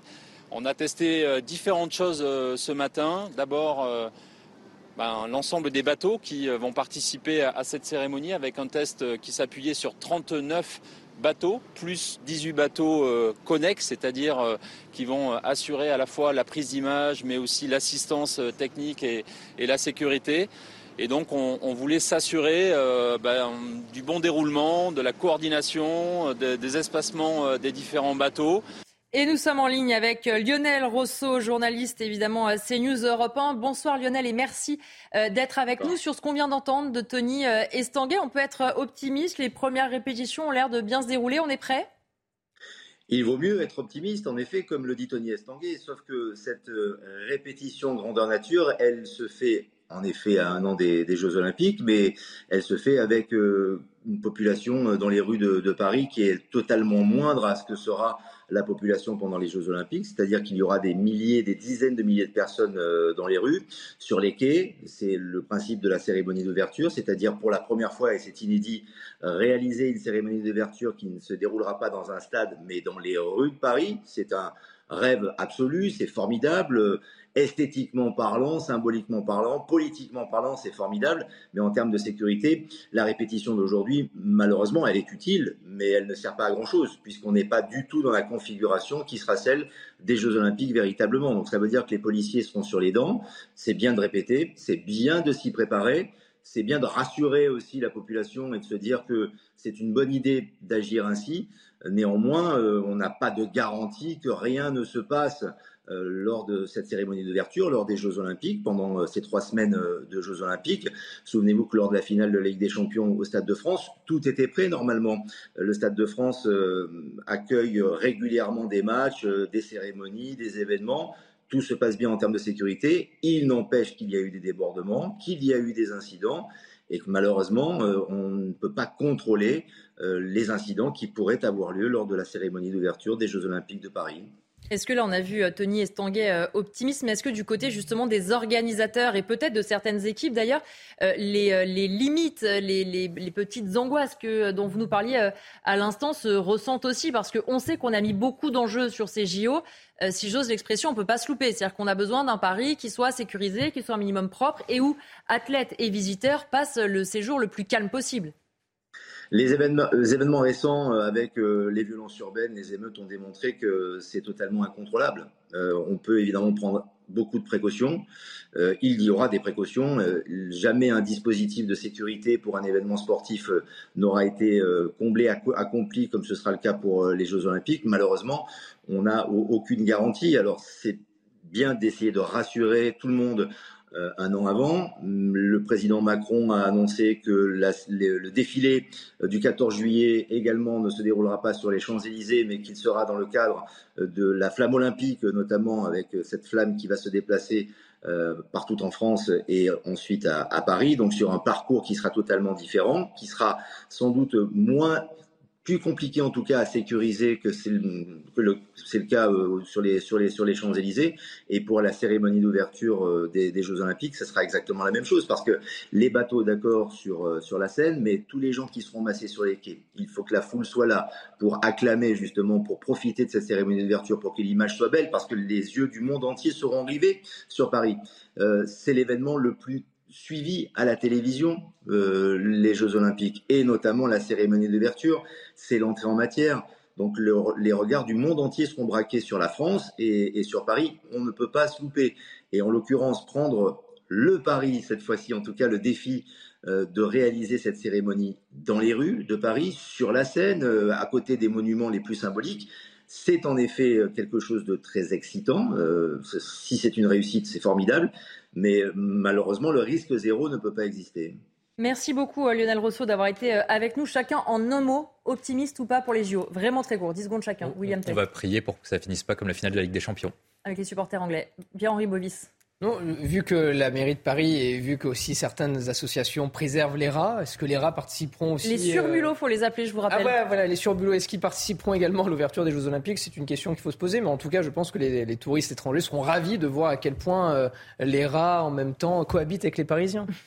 On attend 400 000 personnes, donc 100 000 sur les 6 km et 300 000 à côté, 400 000 personnes. Je ne sais pas si vous vous rendez compte, je souhaite vraiment que ça marche, mais c'est pas qui s'est passé aujourd'hui qui me rassure complètement. Michel Chevalet, notre journaliste scientifique CNews, nous a rejoint. Bonsoir Michel. Bonsoir. On va faire un petit point météo avec vous sur cette canicule qu'on a dans l'hémisphère nord. Qu'est-ce qui se passe et combien de temps ça va durer, Michel?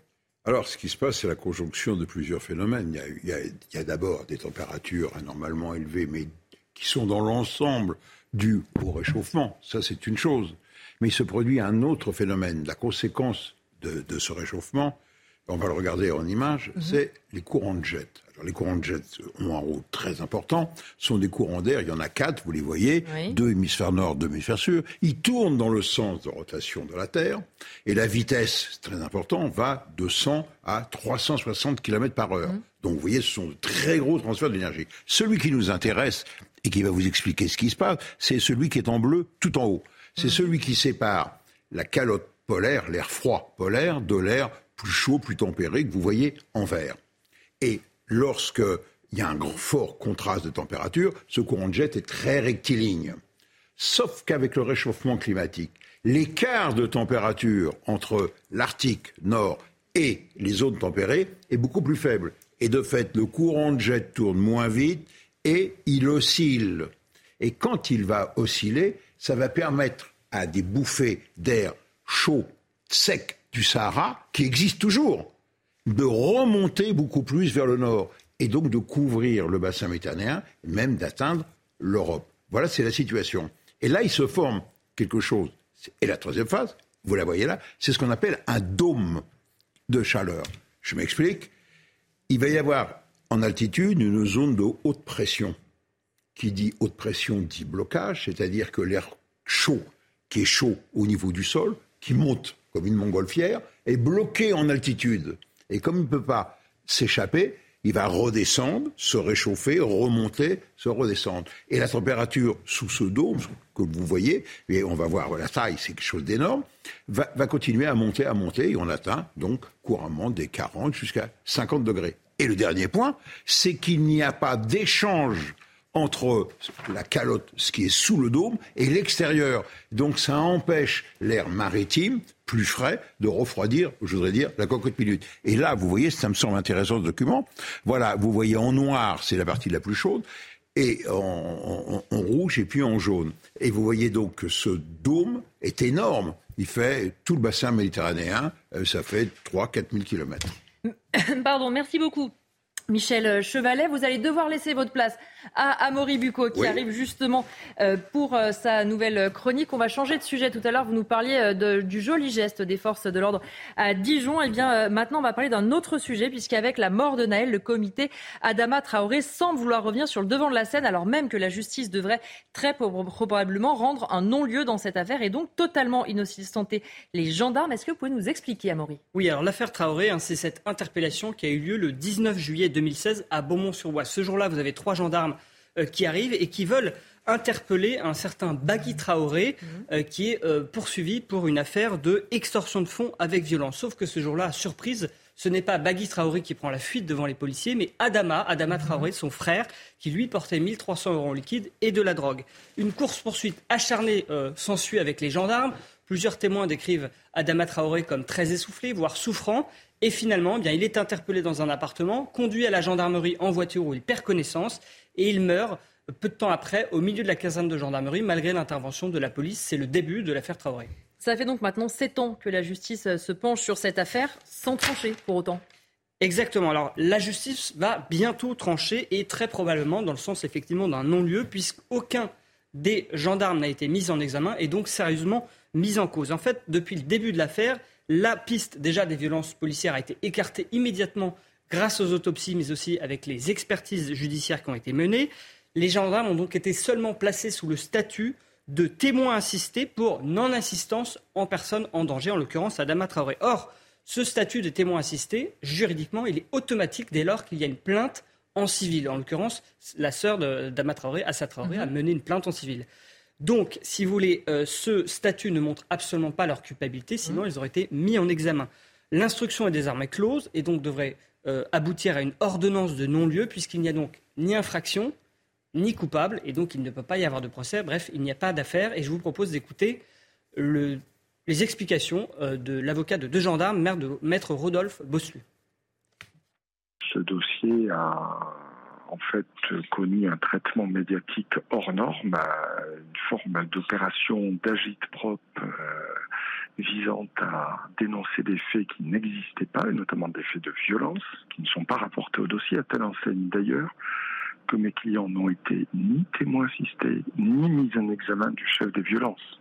Et pour une raison très simple, de c'est qu'il n'y a eu aucune violence constatée euh, lors de l'autopsie. On fait de ce dossier euh, l'illustration prétendue des violences systémiques ou du racisme systémique des forces de sécurité, alors que le dossier dit radicalement l'inverse.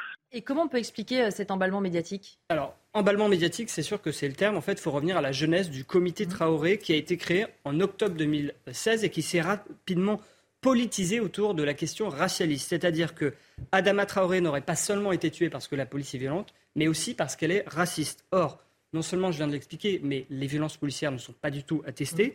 Mais en plus, euh, la thèse du crime raciste est absurde, puisque parmi les gendarmes qui ont interpellé Adama Traoré ce jour-là, eh il y avait deux policiers euh, qui sont antillais et qui sont de couleur euh, noire. Alors, pour en revenir sur le comité Traoré, il a surfé sur plusieurs actualités. Il y a eu la mort de George Floyd, il y a eu toutes mmh. les expertises judiciaires externes demandées par Assa Traoré, mais qui n'ont pas de valeur juridique. Et puis ce comité, surtout, il s'est structuré peu à peu autour de la figure d'Assa Traoré, qui a peu, a peu même remplacé la figure de son frère, pour qui le comité avait pourtant été créé, comme sur ces sacs, vous le voyez, où ce n'était plus Adama Traoré, mais sa sœur. Ensuite, elle a fait aussi, bien sûr, Assa Traoré la une de nombreux journaux, en France et à l'étranger. Et puis, elle a même collaboré avec des figures de marques de luxe comme euh, Louboutin, ce qui n'a pourtant aucun rapport avec l'affaire Traoré. Et euh, les gendarmes, pourquoi ils ne sont pas sortis de leur silence? Bah D'abord parce qu'ils sont tenus au devoir de réserve, hein, vous le savez, ils sont, fonctionnaires, et euh, ils n'ont droit d'en sortir qu'avec l'accord de leur hiérarchie. Or, la gendarmerie a gardé le silence depuis le début, c'est leur choix stratégique, et en, laissant, en pensant laisser faire la justice. Ce qui est sûr, c'est qu'aujourd'hui, bah, ces gendarmes, ils ont envie que le non-lieu arrive que la justice passe et qu'ils puissent passer à autre chose pour eux, mais aussi pour leurs proches, puisque euh, c'est très dur euh, de pouvoir vivre avec ça. Écoutez par exemple ce que disait la mère d'un de ces gendarmes sur le plateau de Pascal Pro, c'était en septembre dernier. Ça a été très long, c'est très long, et ça continue. C'est-à-dire que tant qu'on n'aura pas une réponse euh, de la justice, ça continuera à être très long et très douloureux. L'espace médiatique qui a été offert à Assa Traoré et au comité Adama, c'était pas un espace, c'était un boulevard, c'était, énorme. Euh, et en face, il y, avait, il y avait le silence. Il y avait le silence. Et c'est vrai que toute seule, euh, chez moi, euh, j'avais l'impression de prendre des coups à chaque fois. C'est-à-dire que lire que mon fils était un assassin et qu'en plus il avait prémédité, que c'était par vengeance, c'était, il avait assouvi une vengeance. Euh, j'avoue que c'était, c'était très très très dur. Merci beaucoup, Amaury Bucco. Tout de suite, on marque une pause et on se retrouve avec un nouveau journal dans Soir Info.